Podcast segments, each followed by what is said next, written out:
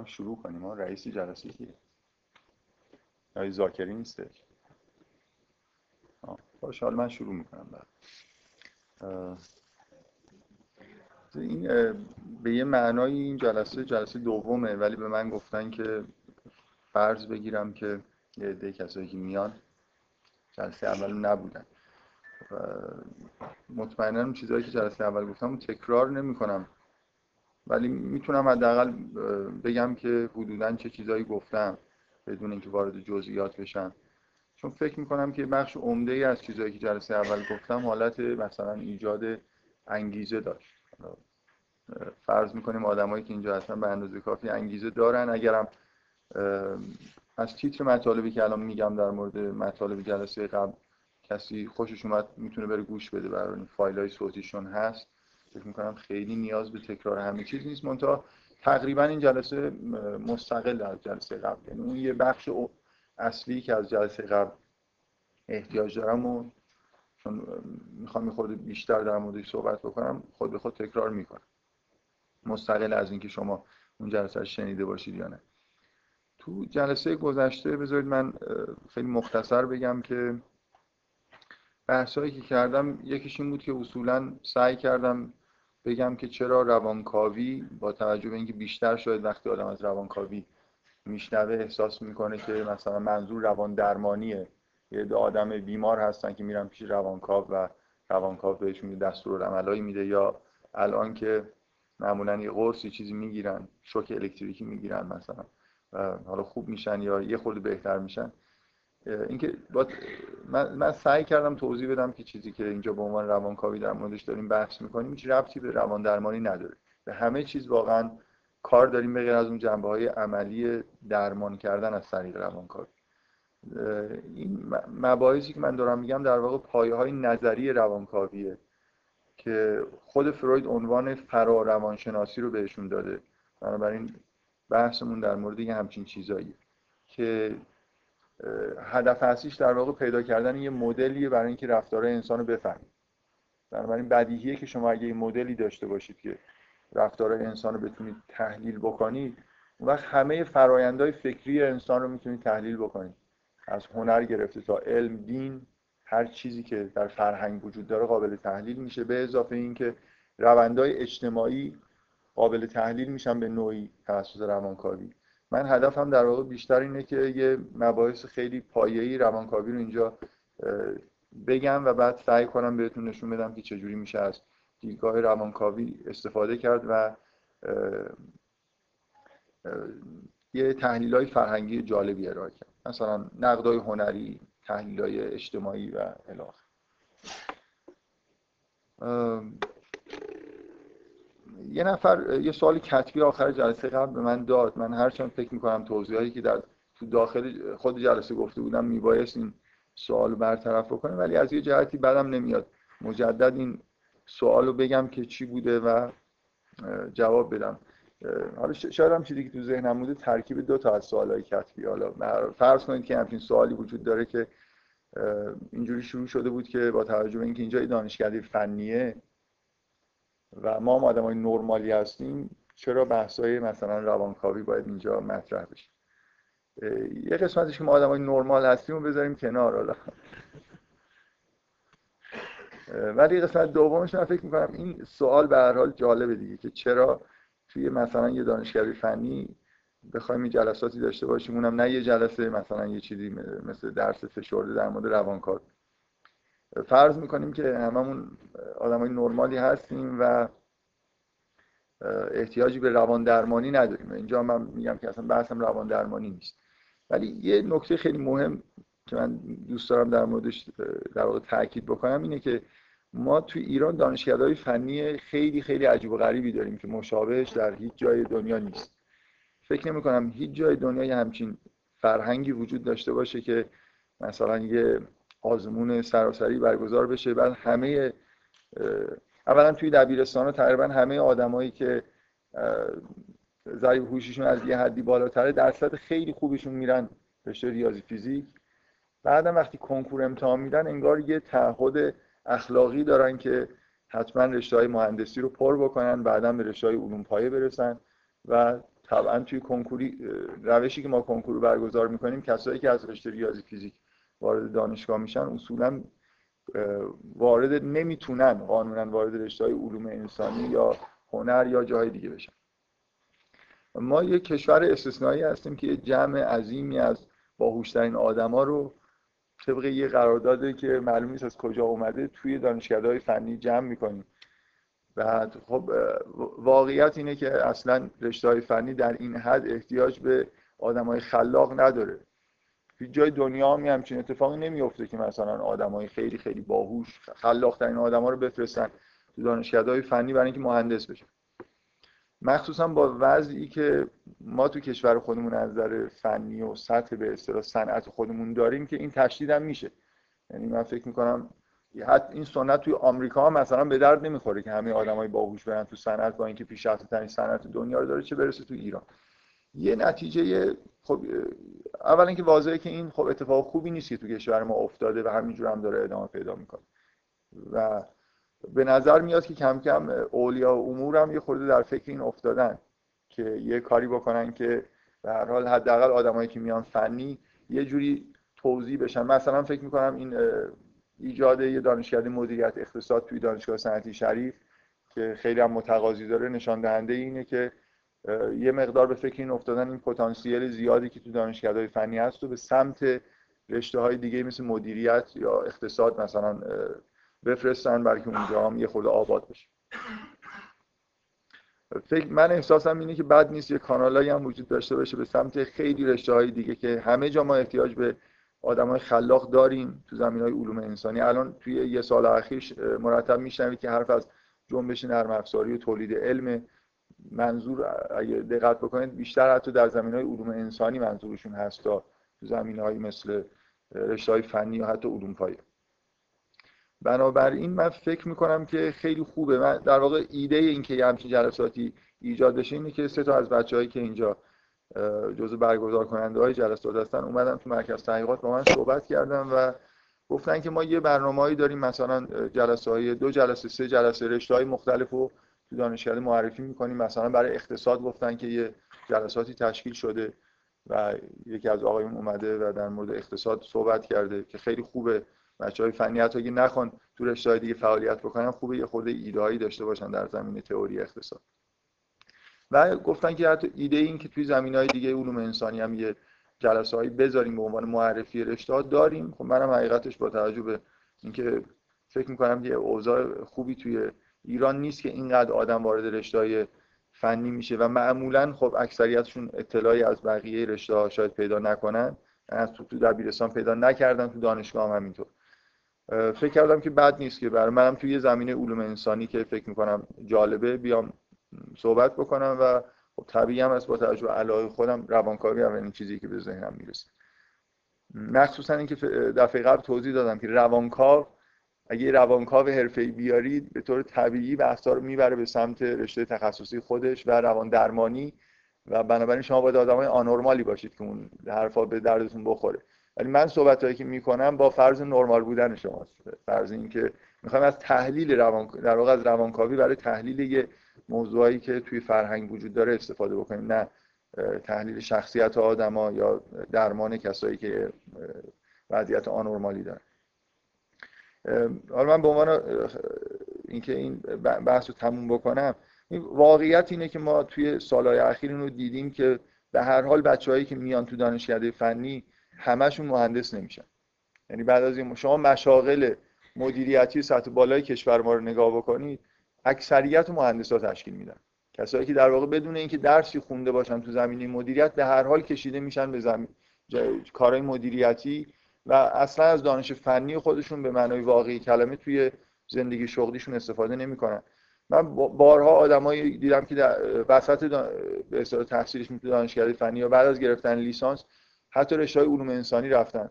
مثلا از هم دورای خود من دانشکده حقوق علوم سیاسی مثلا یه نفر تغییر شد و اونجا هم جزء شاگرد اول همیشه بوده الان هم جزء آدمای به اصطلاح برجسته پژوهش توی وزارت امور خارجه است. و همینطور به هر حال بعضی از بچه ها این جرأت رو پیدا می‌کنن که بعد از اینکه اومدن یعنی اون سنت رو رعایت کردن که تو کنکور باید هر چقدر که رتبهشون خوبه و اونم یه ترتیبی توی رشته های فنی حتی وجود داره. یعنی حتما باید مثلا اول سعی کنن که برق برن بعد نمی‌دونم الان کامپیوتر انگار یا مهندسی مکانیک و همینجور الی آخر. مثلا حتی وقتی که اون سنت می‌خوان رعایت کنن یه جوری انگار کف محسوب میشه اول بزنن متالورژی. متالورژی مثلا رشته آخر فنی اگه یه نفر بره اونجا لابد چیز نداشته. یه اصطلاحی زمان ما بود حتما شما می اصطلاح شنیدین میگن که رتبه طرف رتبهش نباید هدر بره. یه رتبه مثلا برق آورده بره مثلا متالورژی رتبه خودش هدر بده دیگه. بنابراین حتما باید بره رشته برق بخوره.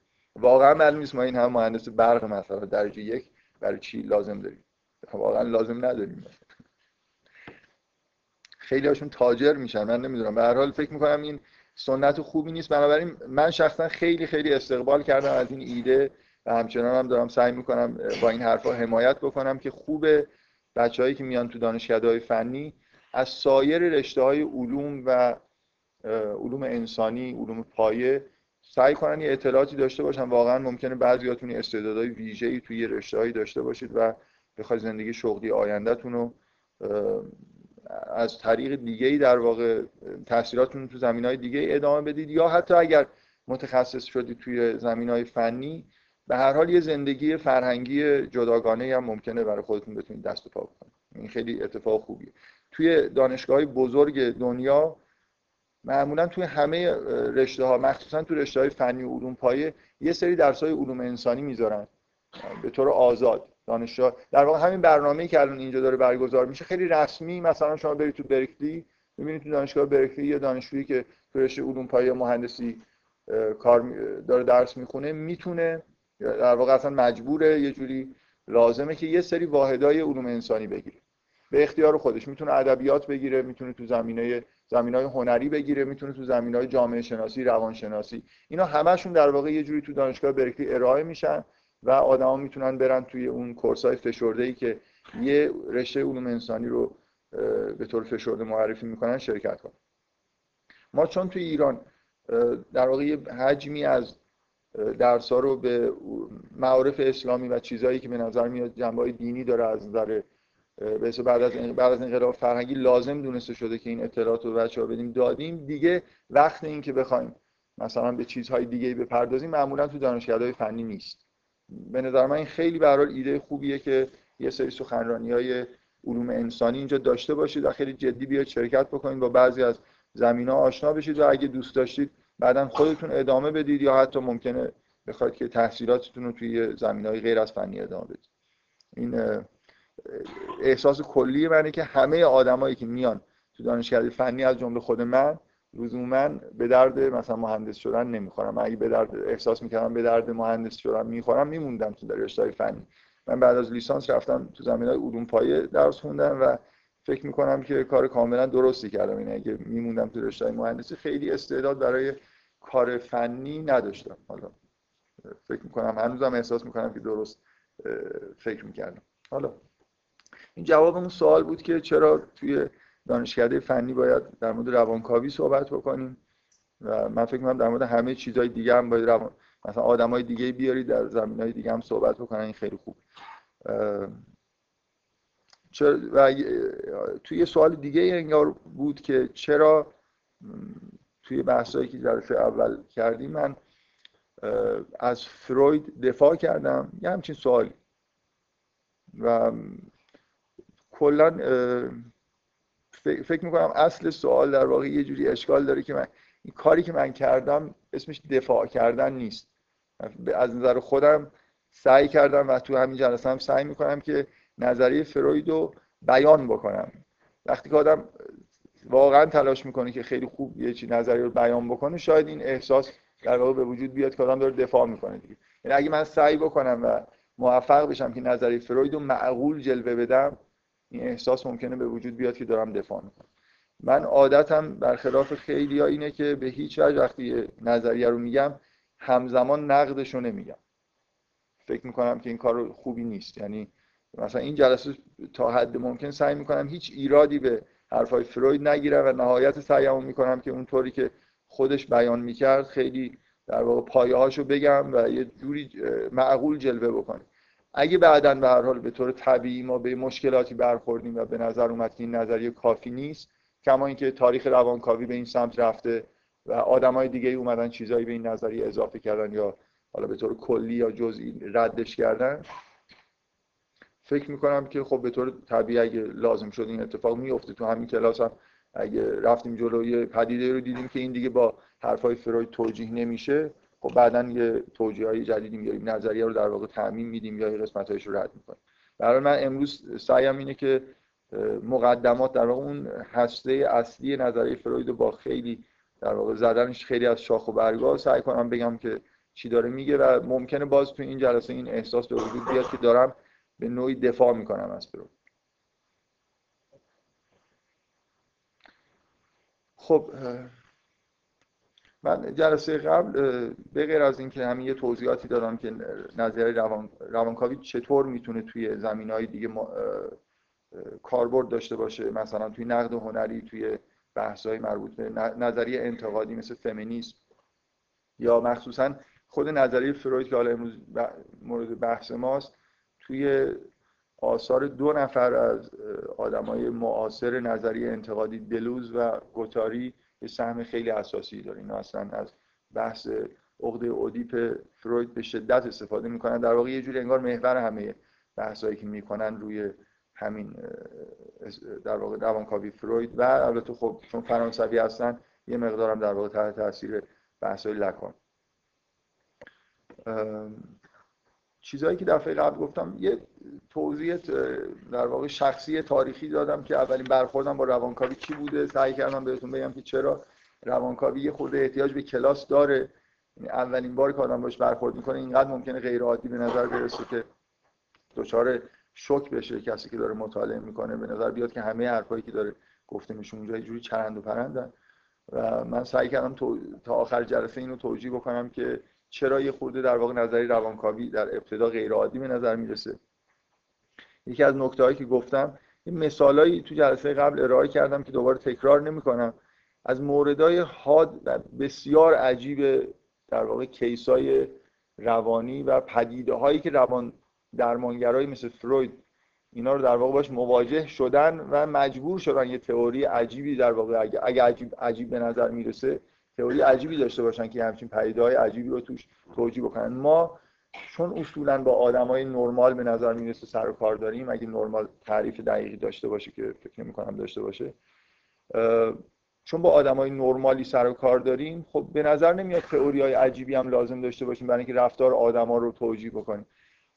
عموما مردم تصورشون از رفتار آدما اینه که آدما طبق یه معیارای کاملا خداگاهی رفتار می‌کنن. یعنی تصمیمایی که تو زندگیشون می‌گیرن بر اساس مثلا نفع و ضرر یا یه سری معیارهای اخلاقی فکر می‌کنن و رفتار می‌کنن. نظری روانکاوی همش در واقع داره اینو میگه که اینجوری نیست. یعنی واقعیت این نیست که ما توسط خداگاهی خودمون تو زندگیمون همه تصمیمامون رو می‌گیریم و رفتارهای خودمون رو در واقع تحت کنترل خودمون داریم. با مشاهده های عجیب و غریبی که در واقع دارن کم کم به این نتیجه رسیدن که بخش عمده ای از احساسات ما مخصوصا عواطف ما و حتی تصمیم گیری ها خاطرات ما اینا همه تحت تاثیر یه مکانیسماییه که داخل در قسمت خداگاه و قسمت روشن ذهن نیست. مربوط به بخشایی میشه که خارج از در واقع کنترل ماست. و به همین دلیل روانکاوی دانشیه که یه خورده نسبت بهش به اصطلاح خود فرویدی مقاومت وجود داره. آدما دوست دارن که فکر بکنن که روی همه زندگی خودشون افکار خودشون احساسات خودشون به نوعی کنترل دارن. و وقتی یکی میاد براشون توضیح میده که اصلا اینجوری نیست کلی از احساسات و افکاری که به ذهنت می‌رسه احساسایی که داری تصمیمایی که تا حالا گرفتی گرایشات اینا همه در واقع به نوعی برمیگرده به یه زمینه هایی که چندانشون فکر نکردی و جزء خداگاهیت نیستن. خیلی نظریه دلچسبی نیست. بنابراین طبیعیه که های خورده به طور واقعی مقاومت نشون میدن در مقابل فهمیدن و جذب کردن یه همچین اطلاعاتی که توی روانکاوی هست. من مثال رو تکرار نمی کنم فقط دارم سعی می کنم که استراکچر بحثی که جلسه قبل گفتم و در واقع همه چیزهایی که من گفتم به نوعی آماده کردن ذهن شما بود که می‌خوایم این نظریه یه خورده غیر عادی رو اینجا ارائه بدیم. سعی کردم توجیه بکنم که چرا این نظریه غیر عادی باید باشه و انتظار نباید داشته باشیم که نظریه خیلی نظریه عادی باشه. فکر نظریه فروید در دیدگاه اول که آدم نگاه می‌کنه واقعا یه خورده عجیب و غریب هست. این همه تاکید روی مثلا مسائل جنسی یا چیزهای خیلی غیر عادی که ما معمولا روش تاکید نمی‌کنیم ممکنه عجیب به نظر برسه.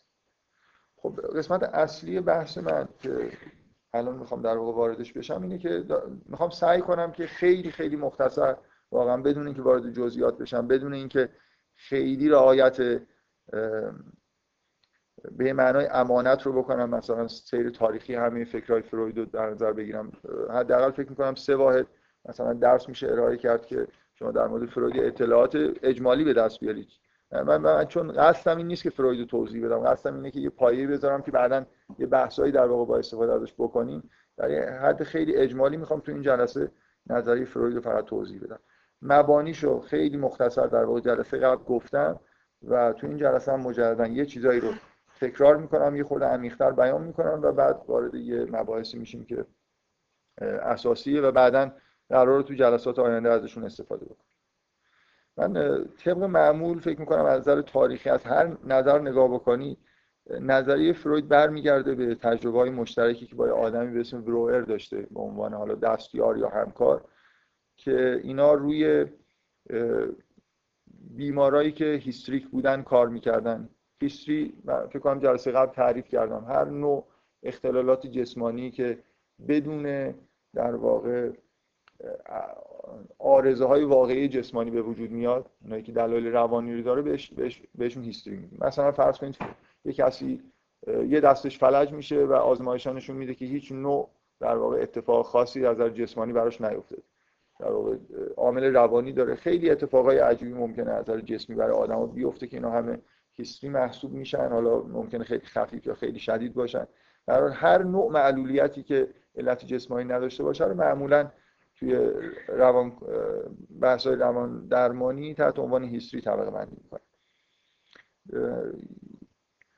فروید توی یکی از دورهای کاریش که منجر شد به این نظریاتی که ما تحت عنوان نظری فروید می‌شناسیم با یه آدم معروفی به اسم بروئر کار می‌کرد و یه تجربه استثنایی که اینا به دست آوردن و گزارش کردن این گزارش هاشون به فارسی من دفعه قبل آدرسش رو فکر کنم دادم که ترجمه شده. در مورد بیمارای هیستریکشون بود که یه روش درمانی جدید در واقع ادعا کردن که برای هیستری پیدا کرد. مشاهدهشون این بود که وقتی که بیمار هیستریک به نوعی به منشأ بیماری خودش اتفاقی توی زندگیش افتاده. که باعث شده که این وضعیت این معلولیت براش پیش بیاد رو به خاطر میاره به نوع میشه گفت که به خاطر میاره و بیانش می‌کنه عوارض هیستری از بین میرن. یعنی یه لحظه هیجان انگیز مثلا یه اتفاق خیلی بد یه چیزی در زندگی این آدم اتفاق افتاده یه هیجانی بهش دست داده و از اون لحظه به بعد یه یه عضو یا بخشی از مثلا اعضای بدنش دچار فلج شده. اینکه به خاطر آوردن یه خاطره می‌تونه باعث برطرف شدن یه معلولیت جسمی بشه خب این اتفاق خیلی عجیبی من یه قطعه از خود گزارش برویر و فروید براتون می‌خونم که دقیقا این این رو بیان می‌کنن و روی قسمتش می‌خوام تاکید بکنم. میگن که هر نشانه هیستریک فرد هر نشانه هیستریک فرد بلا فاصله و برای همیشه ناپدید می‌شد. اگر موفق می‌شدیم خاطره رویدادی رو از نو زنده کنیم که سبب خیزش اون هیجان شده.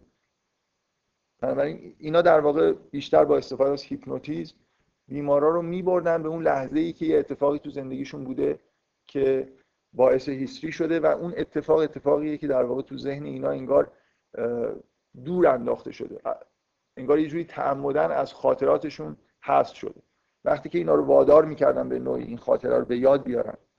و وقتی که این باز ادامه همین گزارشه وقتی بیمار رویدادی را شرح می‌داد و اون هیجان رو به زبان به زبان کلامی نقل می‌کرد نشانه هیستریک از میان می‌رفت.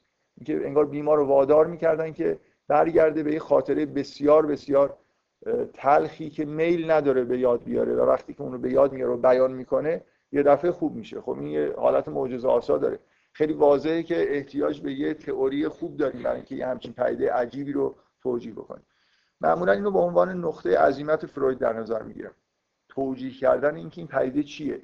چطور ممکنه که یه همچین اتفاق عجیبی بیفته؟ یه فلج جسمانی مثلا توسط یه به یاد آوردن و بیان کردن یه خاطره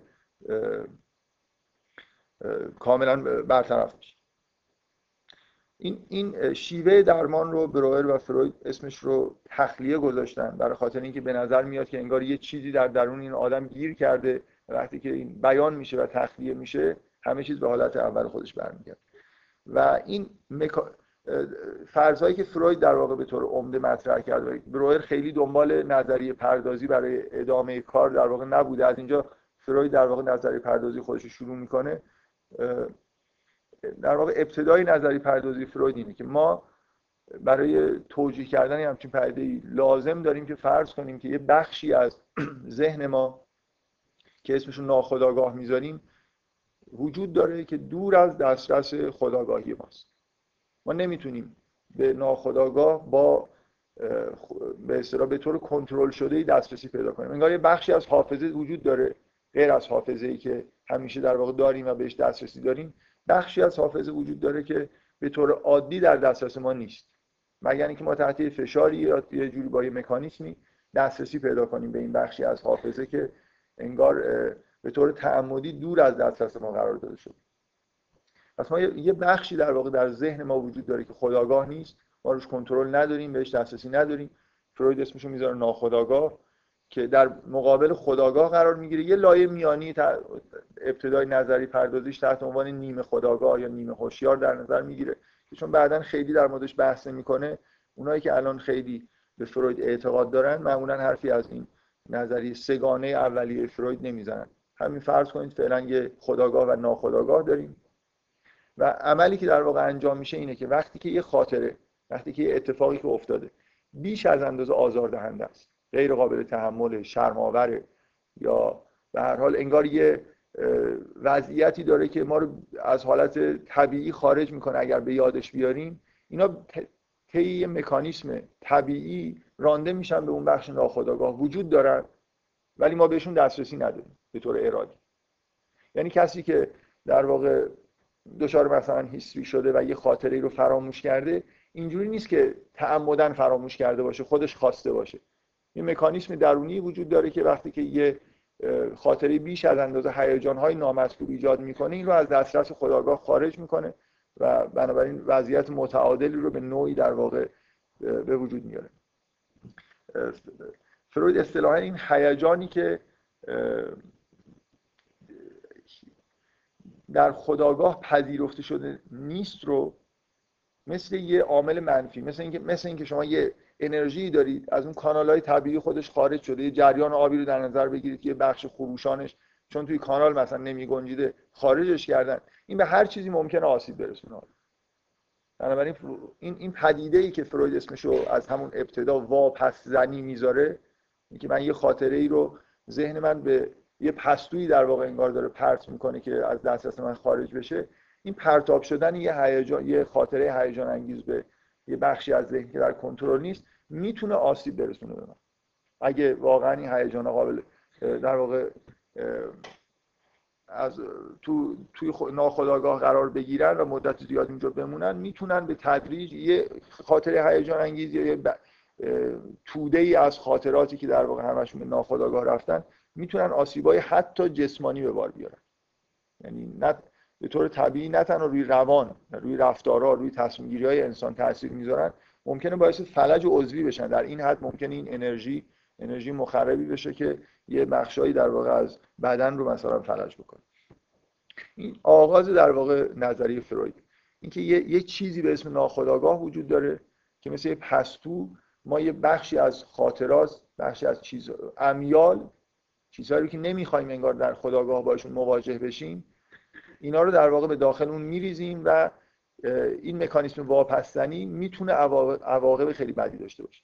فروید اصولا آدمی بود که الان خب شهرت داره به اینکه خیلی زیاد و سریع تعمین می‌داد و هم از یه جهاتی حسن کارشه. مثلا همین نگاه کنید ببینید همکاریش با بروئر بروئر اصولا آدم نظری پردازی نبود. از یه پدیده خیلی جالبی که مشاهده کرده بود الهام نگرفت که این نظریه خیلی بزرگی در واقع ایجاد بکنه. در حالی که فروید اصولا ذاتا آدمی بود که استعداد نظری پردازی داشت میل به تعمین داشت و طبیعیه که همه چیزهایی که می‌گفت تا حد ممکن تعمین می‌داد. بعضی از این تعمیم ها واقعا تعمیم ها جالبی بودن بعضی الان خب زیر سوالن. فروید به عنوان مثال خیلی سریع در واقع همه حداقل بیماریایی که جنبه به اصطلاح نوروز دارن رو حالا یه بخشی از بیماری های روانی رو که شامل هیستری می‌شدن رو همشون رو در واقع عاملش رو همین دونست و تمام در واقع روش درمانی خودشان بر مبنای همین پدیده بیان کرد. اینکه ما باید بتونیم یه محتوایی در ناخودآگاه رو دوباره هوشیار بکنیم تا وضعیت در واقع متعادل ذهنی به طرف برگرد و خب در طول مدت کار خودش بیمارای مختلف با امراض مختلف مثلا با وسواس حالت های استرابی اینا رو سعی می‌کرد که با همین روش درمان بکنه و بعدا همین ایده ها توی تحلیل که در زمین های فرهنگی هم ارائه می‌کرد تا آخر عمرش همچنان در واقع این مکانیسم واپس زدن به یاد آوردن به نوعی وجود داره. من قبل از اینکه ادامه بدم برای خاطر اینکه خیلی زود در واقع فروید از این حالت اینکه اصولا داره در مورد بیماری ها در مورد هیستری یا حتی بیماری ها تحقیق می‌کنه خارج شد یه چیزی رو که جلسه قبل گفتم و, چون مهمه دوباره یادآوری می‌کنم سعی می‌کنم یه خورده عمیق‌ترش بکنم. شما وقتی که یه متفکری رو می‌خواد در موردش مطالعه بکنید واقعا باید نهایت سعی خودتون رو بکنید که مبانی فکریش رو به دست بیارید. اون دورانی که زندگی می‌کرده تحت تاثیر چه ایده هایی بوده؟ چه ایده های کلی داشته؟ توی چه چارچوبای علمی داشته سعی می‌کرده کار خودش ارائه بده؟ این نکته ای که فکر می‌کنم خیلی مهمه و معمولا خیلی در واقع بهش توجه نمیشه حداقل توی کتاب های مقدماتی. که سعی کنیم واقعا بفهمیم که فروید اون چارچوبی که داره توش کار می‌کنه چیه؟ چه مبنا و پیشفرضایی برای خودش در نظر گرفته. فکر می‌کنم اگه اینا رو خوب بفهمیم بقیه نظریه رو درک می‌کنیم که چرا به یه سمت خاصی در واقع نظری کشیده شد. من دفعه قبل حداقل سه تا نکته خیلی مهم توی تفکر اون مبانی فکر فروید رو گفتم. یکی اینکه به شدت تحت تاثیر دانش به معنای همون زمان خودش انتهای قرن 19 هم قرار داشت.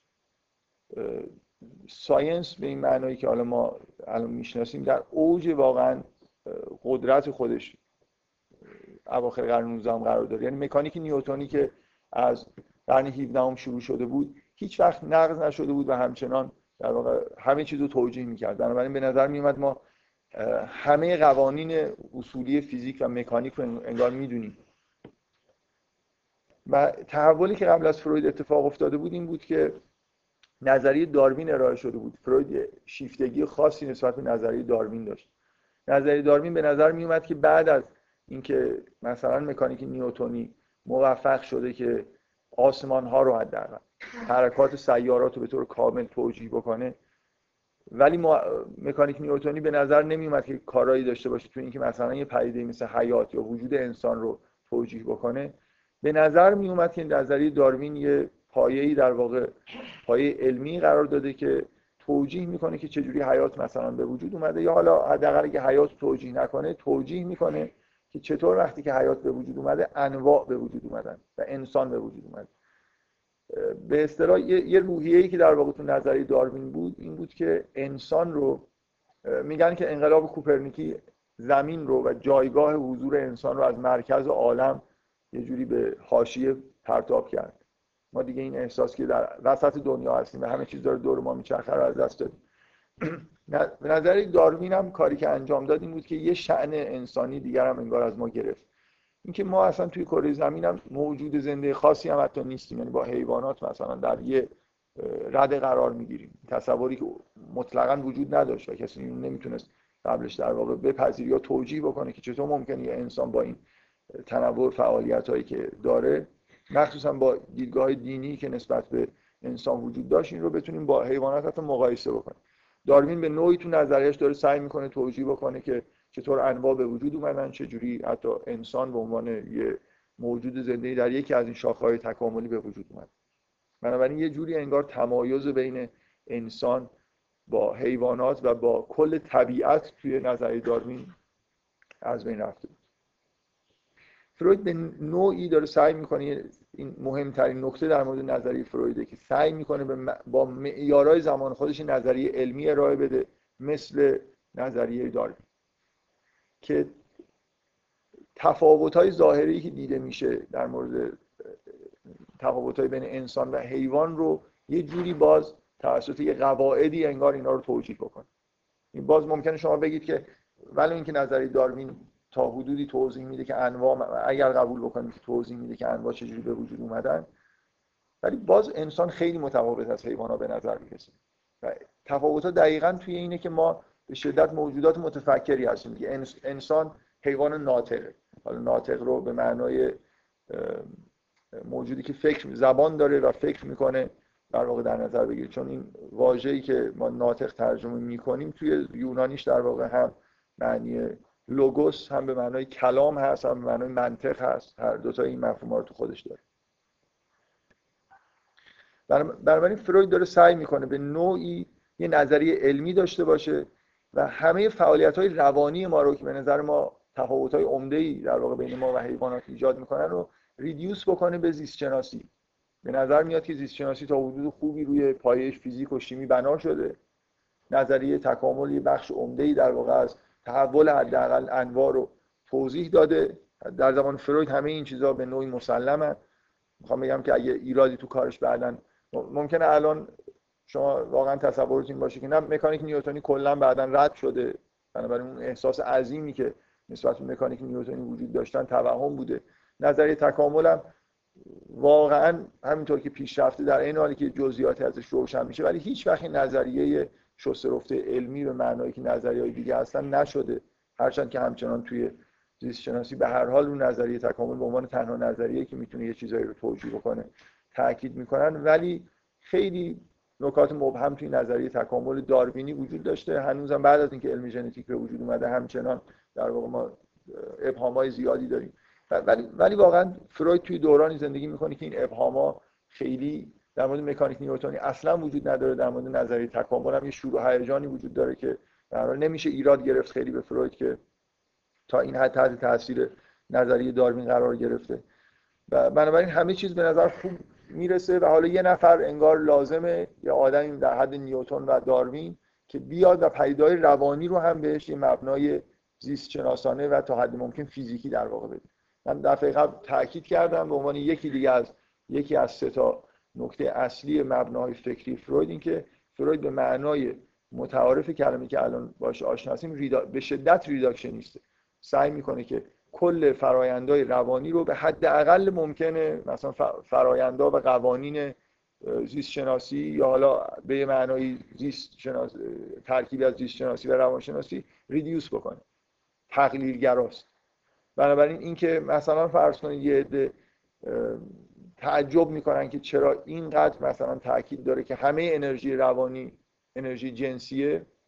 این روحیه ریداکشنیستی فرویده که می‌خواد همه چیز به یه چیز انگار برسونه تا حد ممکن ساده بکنه. ممکنه بشه یه نظریه ای داشت که خیلی پراکنده. ما معمولا تو روانشناسی روانکاوی یه ایده اینجوری داشتن. انواع و اقسام پدیده های پراکنده روانی که خیلی به نظر میاد واگرایش زیاده رو به چیزهای خیلی زیاد دیگه نسبت می‌دادن و هیچ وقت اینا انگار جمع نمی‌شد و به یه مبنای خیلی مشترک ساده ای نمی‌رسید. فروید سعی می‌کنه همونطوری که نیوتن مثلا یه مبنای سه تا قانون گفته و بعد همه چیز از توش در اومده یا مثلا داروین با واقعا حداقل حرفای ممکن یه نظریه ارائه کرده که انواع رو سعی کنه توضیح بده فروید هم سعی می‌کنه که به یه چیز مینیمومی برسه. و اون مینیموم تا جایی ممکن ایده هاش باید فیزیکی و یا حد اکثر مثلا شیمیایی حد اکثر جنبه زیست شناسی داشته باشه. مثلا بشه با عصب شناسی با یه چیزی اینا رو توجیه کرد. اینکه یه علم روانکاوی روانشناسی داشته باشیم که مبنای زیستیش معلوم نباشه این برای فروید مطلوب نیست.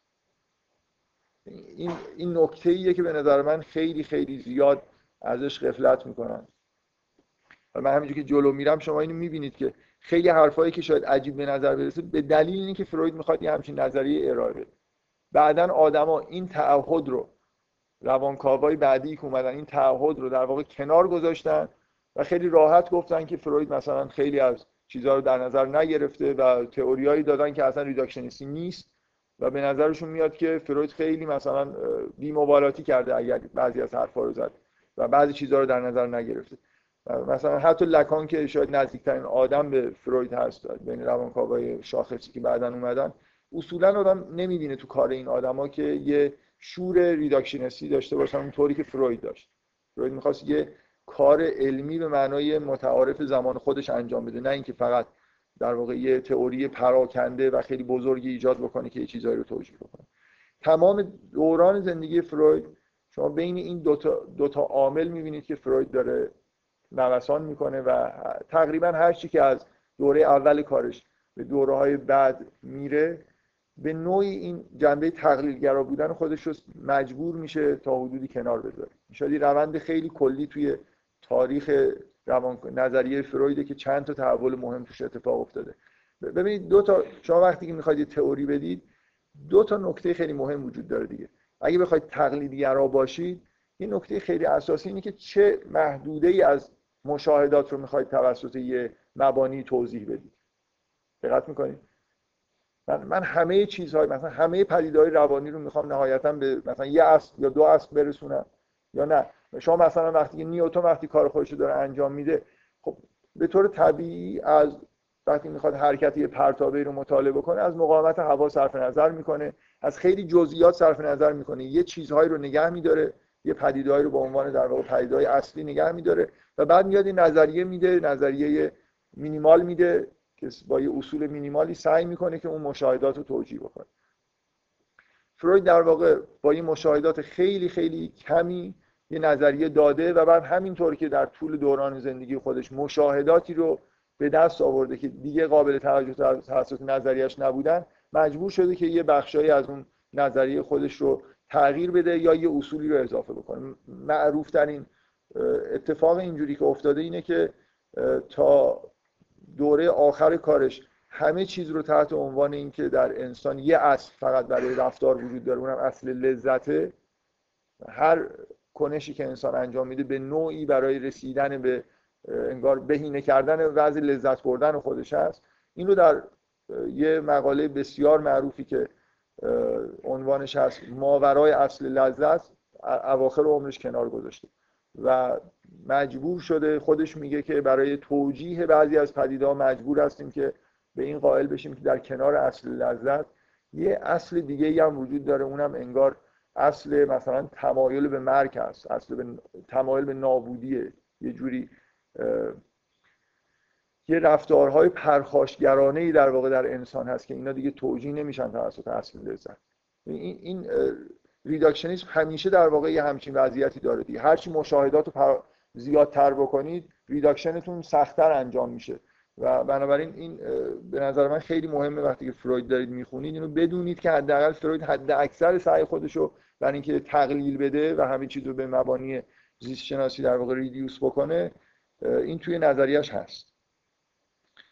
و به دلیل باز وضعیت دوران خودش چیزی که الان مخصوصا بعد از لکان خیلی روش تاکید میشه و کاملا به نظر میاد درسته اینه که به شدت فروید در واقع ایده های مکانیکی داره. ایده های مکانیکی به معنای ایده های مکانیستی داره. ایده های این که انسان به صورت ماشین نگاه می‌کنه و به شدت به نحوه در واقع توزیع انرژی و انتقال انرژی توی انسان اهمیت میده. دلیل خیلی ساده ای داره برای خاطر اینکه شما وقتی که حرف از این می‌زنید که می‌خواید رفتارها رو توجیه بکنید خب رفتارها مثل هر چیزی که در انسان به عنوان موجود فیزیکی در نظر بگیرید وقتی عملی انجام میده فکری به ذهنش می‌رسه انرژی داره صرف می‌کنه. بنابراین توجیه رفتار یه جوری در واقع قابل ریدیوس کردن به اینکه انرژی توی وجود انسان چه جوری تولید میشه و به چه چیزایی اختصاص پیدا می‌کنه.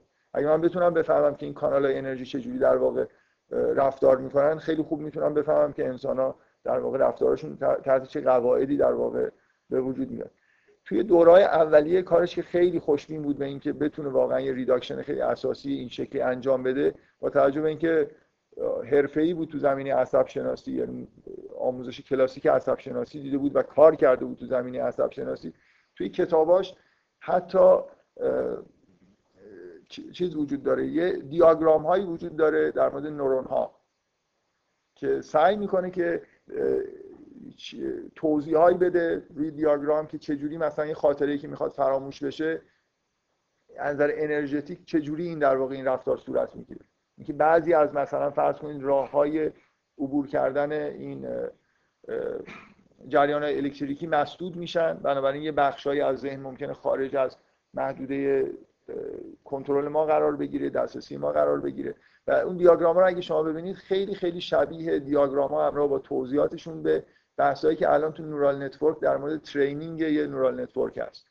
و هرچند دیگه بعد از اون دورای اول کارش این توضیح های این شکلی رو ادامه نداد یعنی اینقدر دیگه خوشبین نبود که بتونه پدیدهای روانی رو تا این حد مثلا توضیح های دقیق عصب شناسانه بده. ولی به نظر من روحیه‌اش رو کاملا آدم می‌تونه بفهمه که چجوری داره نگاه می‌کنه. چقدر داره سعی می‌کنه که در واقع این ریداکشن رو به کجاها برسونه؟ به جایی که شما بتونید با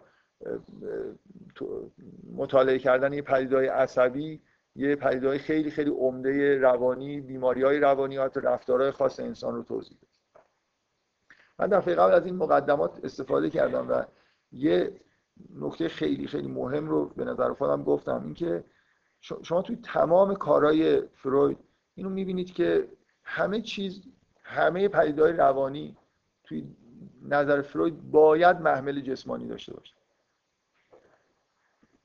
یعنی مثلا شما فرض کنید حالا به اصل لذت معتقدید. می‌خواید بگید که همه رفتارهای انسان به نوعی برای رسیدن به ماکسیموم لذته. که اصل جالبیه دیگه. اگه بشه همچین اصلی رو به عنوان مبنا قرار داد همه چیز رو به این ریدیوس کرد خیلی خوبه. حداقل یه ایده خیلی جالبه که ما به نوعی در واقع با یه اصل سعی کنیم همه چیزها رو توجیه بکنیم. وقتی از اصل لذت و مبنا بگیرید شما مثلا لذت از غذا خوردن یه چیزی که از نظر فروید کاملا قابل اصالت داره به دلیل اینکه شما می‌تونید می‌تونید بگید که این در واقع در چه مکانیزم جسمانی این لذت پدید میاد لذت های جنسی همینجور. می‌تونید در واقع به مکان هایی که این لذت ها در واقع توسط اونا به وجود میان اشاره بکنید. می‌تونید به جسم اشاره بکنید ولی لذت مثلا فرض کنید یه کسی لذت می‌بره از یه چیز هنری. شما کدوم عضو بدن انسان هست که لذت هنری رو می‌بره؟ نمی... نمی‌تونید یه جایی از بدن انسان رو بهش اشاره بکنید بگید که اینجا مکانیه که مثلا لذت هنری درش اتفاق میفته و همینطور خیلی چیزهای فرهنگی دیگه. بنابراین از دیدگاه فروید اینا هیچ کدوم نمی‌تونن اصالت داشته باشن. ببینید مبنای فروید اینه که می‌خواد همه چیز رو در واقع به زیست شناسی انگار تحویل بکنه. بنابراین چیزی که براش مهمه پدیدهای جسمانی هستن. وقتی که یه چیزی مبنای جسمانی مشخص نداره تبدیل به پدیده فرعی میشه توی دیدگاه فروید. شما تمام پدیدهای فرهنگی مثل مثلا فرض کنید هنر دین هر چیزی این شکلی رو که نگاه بکنید که مبنای جسمانی مشخص نداره اینا رو فروید به عنوان یه نوع در واقع فرآیندهای درجه دوم بهشون نگاه می‌کنه. که به اصطلاح خودش تسعید شده یه سری لذتهایی هستن که اونا پایگاه جسمانی دارن و سعی می‌کنه که توجیه بکنه. از نظر فروید توجیه لازم داره که چرا ما از هنر لذت می‌بریم. فروید یه نظریه خیلی معروفی داره که فکر می‌کنم به فارسی هم منبع به اندازه کافی برای خوندن کاراش وجود داره که چه توضیح میده که ما چرا مثلا از لطیفه ها لذت می‌بریم. چه مکانیزمی وجود داره که ما این لطیفه رو میشنویم و لذت می‌بریم. همه اینا رو باید یه جوری در واقع برسونه به سطح توضیحاتی که جنبه زیست شناسی داشته باشه. نه یه چیزای نمی‌خواد از چیزای معنوی استفاده بکنه. ببین اینا اینا فرضای اساسی که تو ذهن فروید هست. بنابراین اگه, اگه می‌خوام اینا رو یه جوری در واقع به طور صریح بیان بکنیم وقتی این نظریه رو می‌خونید ببینید که چاره‌ای به غیر از این نداره که یه سری چیزها رو بپذیره و فرض بکنه. مثلا اهمیت فوق العاده ای که به غریزه جنسی میده از نظر فروید ببینید اصل لذت رو در نظر بگیرید. مهمترین چیز اینه که ما در واقع چجوری لذت می‌بریم. همه چیز اینجوری فرض کنید که این رو قبول کردید که ما در واقع به سمت این میریم که لذت بیشتری تو زندگیمون ببریم. این به عنوان اصل بپذیرید. حالا اینم واقعا توجیه های فیزیکی و زیست شناسی داشته براش که همچین چیزی رو در نظر گرفتیم. خب حالا بین همه لذت های جسمانی که در واقع وجود دارن از نظر فروید بیشترین هیجان بیشترین لذت مربوط به غریزه جنسی میشه. بیشترین تاثیر رو روی رفتار آدما می‌ذاره.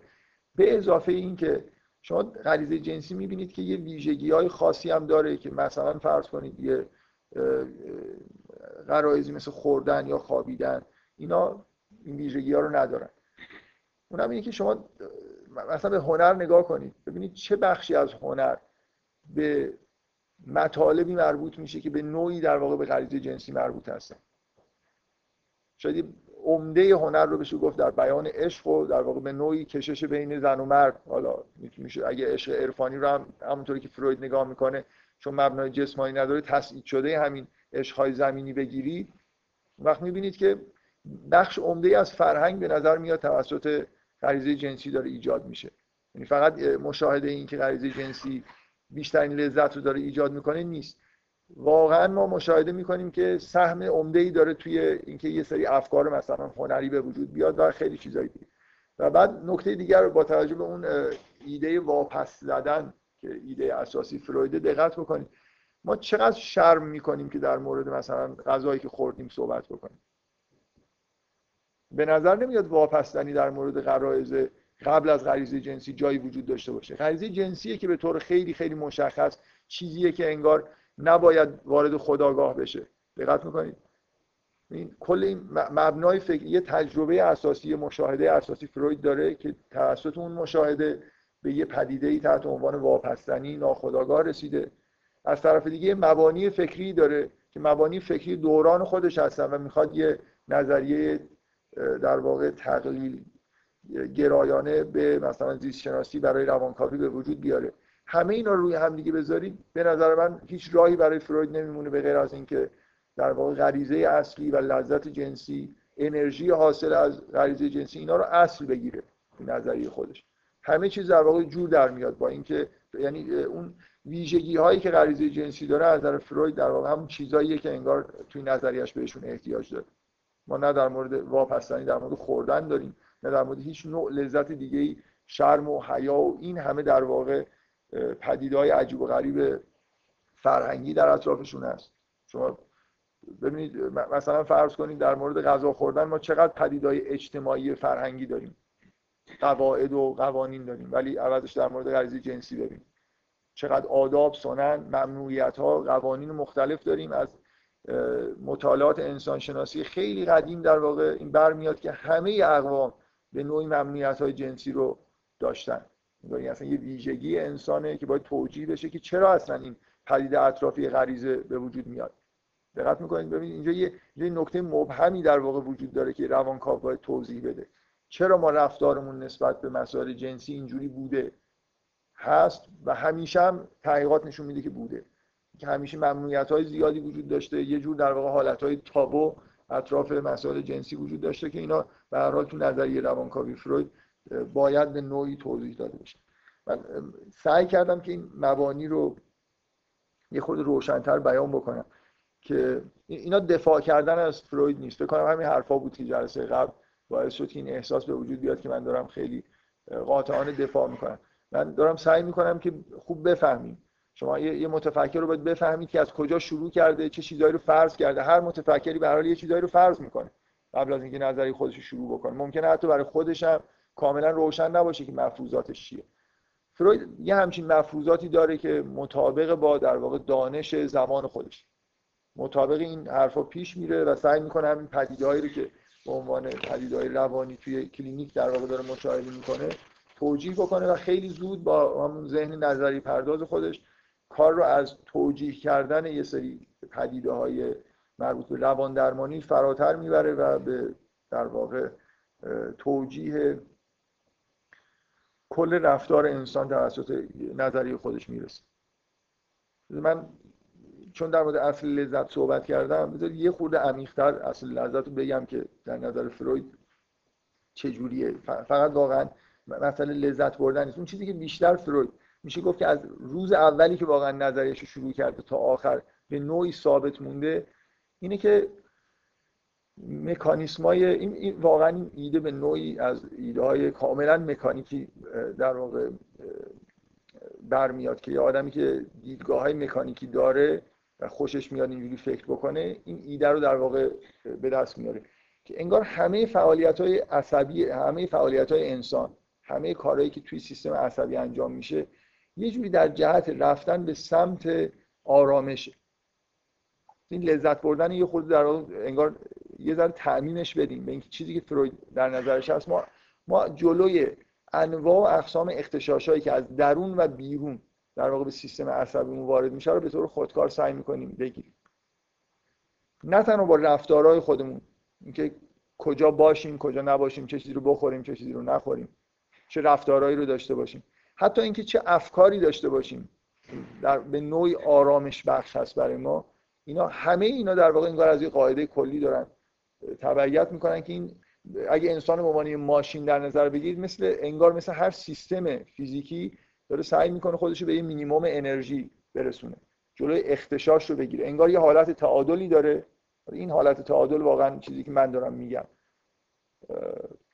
فکر می‌کنم اگه ندیدم تو کارهای فروید که حرف از مثلا این نقطه تعادل برای انسان بزنه ولی واقعا شاید تلویحا یه جایی اشاره به این می‌کنه که انگار که ما یه وضعیت مینیمم پتانسیل یا حالت تعادلی داریم که هر چیزی که ما رو بخواد از این حالت در واقع دور بکنه ما این مکانیسم های درونی داریم که اصلا لازم نیست کنترلشون بکنیم اونا خود به خود سعی می‌کنن که ما رو در حالت انرژی مینیمم تری قرار بده. چه لذت بردن چه دوری از درد همه چیز در واقع به همین نوع با همین ترتیب در واقع قابل توجیه و یه مقدار در واقع دیدگاه فروید حتی نسبت لذت بردن بیشتر اینجوریه. انگار لذت بردن دوری از رنجه یعنی مثلا شما گرسنه میشید به این دلیل از غذا خوردن لذت می‌برید که از اون در واقع از حالت تعادل انگار خارج شدید و دوباره برمیگردید اگه زیاد غذا بخورید بعدا بازم دچار مشکل میشید مثل اینکه یه چیزی وجود داره شما شما یه سیگنالایی بهتون می‌رسه اختشاشی در وجودتون هست در اثر گرسنگی و وقتی که غذا می‌خورید این اختشاش در واقع برطرف میشه. بنابراین بیش از اینکه لذت بردن یه چیز مستقلی توی ذهن فروید باشه مثل دوری کردن از درد میمونه. دوری کردن از اختشاش میمونه.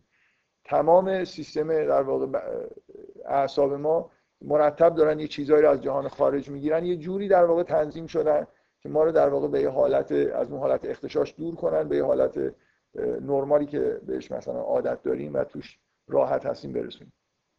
برسونیم این در واقع میل به آرامش توی ارگانیسم زنده این در واقع یه اصل کلیه که در میشه گفت در سراسر دوره کاری فروید اگه اسمش دیگه اصل لذت نداریم این این رو در واقع تا آخرش حفظ می‌کنه.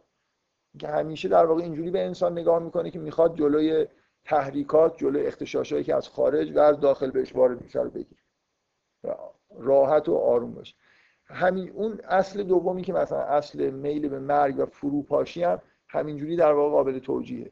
در واقع انگار یه جوری اوج آرامش اینه که اصلا کلا این سیستم انگار اصلا دیگه بپاشه. دیگه هیچ اختشاشی از بیرون بهش وارد نمیشه. انگار حس و ادراک خودش رو از دست بده. بنابراین یه جوری باز میل انگار به یه به نهایت آرامش رسیدنه. فروید یه جمله معروفی داره که خب خیلی ها نسبتش معترضن میگه به نظر می‌رسه که هدف اصلی زندگی مرگه. ما انگار یه جوری اگه همه چیزو خوب دقت بکنیم اگه قبول بکنید که همه فعالیت هایی که داریم می‌کنیم به نوعی برای رسیدن به آرامشه آرامش مطلق رو انگار در مرگ در تجزیه شدن. اینکه این سیستم عصبی اصلا کلا از بین بره می‌تونیم پیدا بکنیم.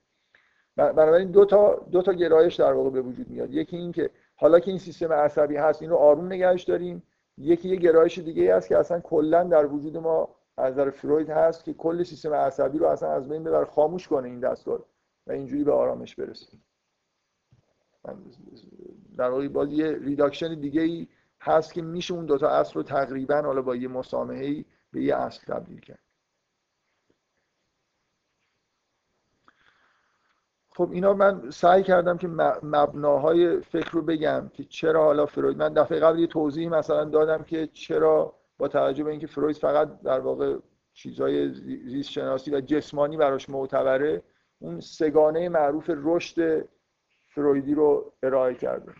اینکه وقتی که می‌خواد از رشد انسان صحبت بکنه در دوران کودکی میگه میگه به چی باید نگاه کنید؟ الان با این مبنایی که فروید داره نگاه کنید ببینید که چجوری در واقع در هر سن و, سن و سالی از چی داره بیشترین لذت رو می‌بره؟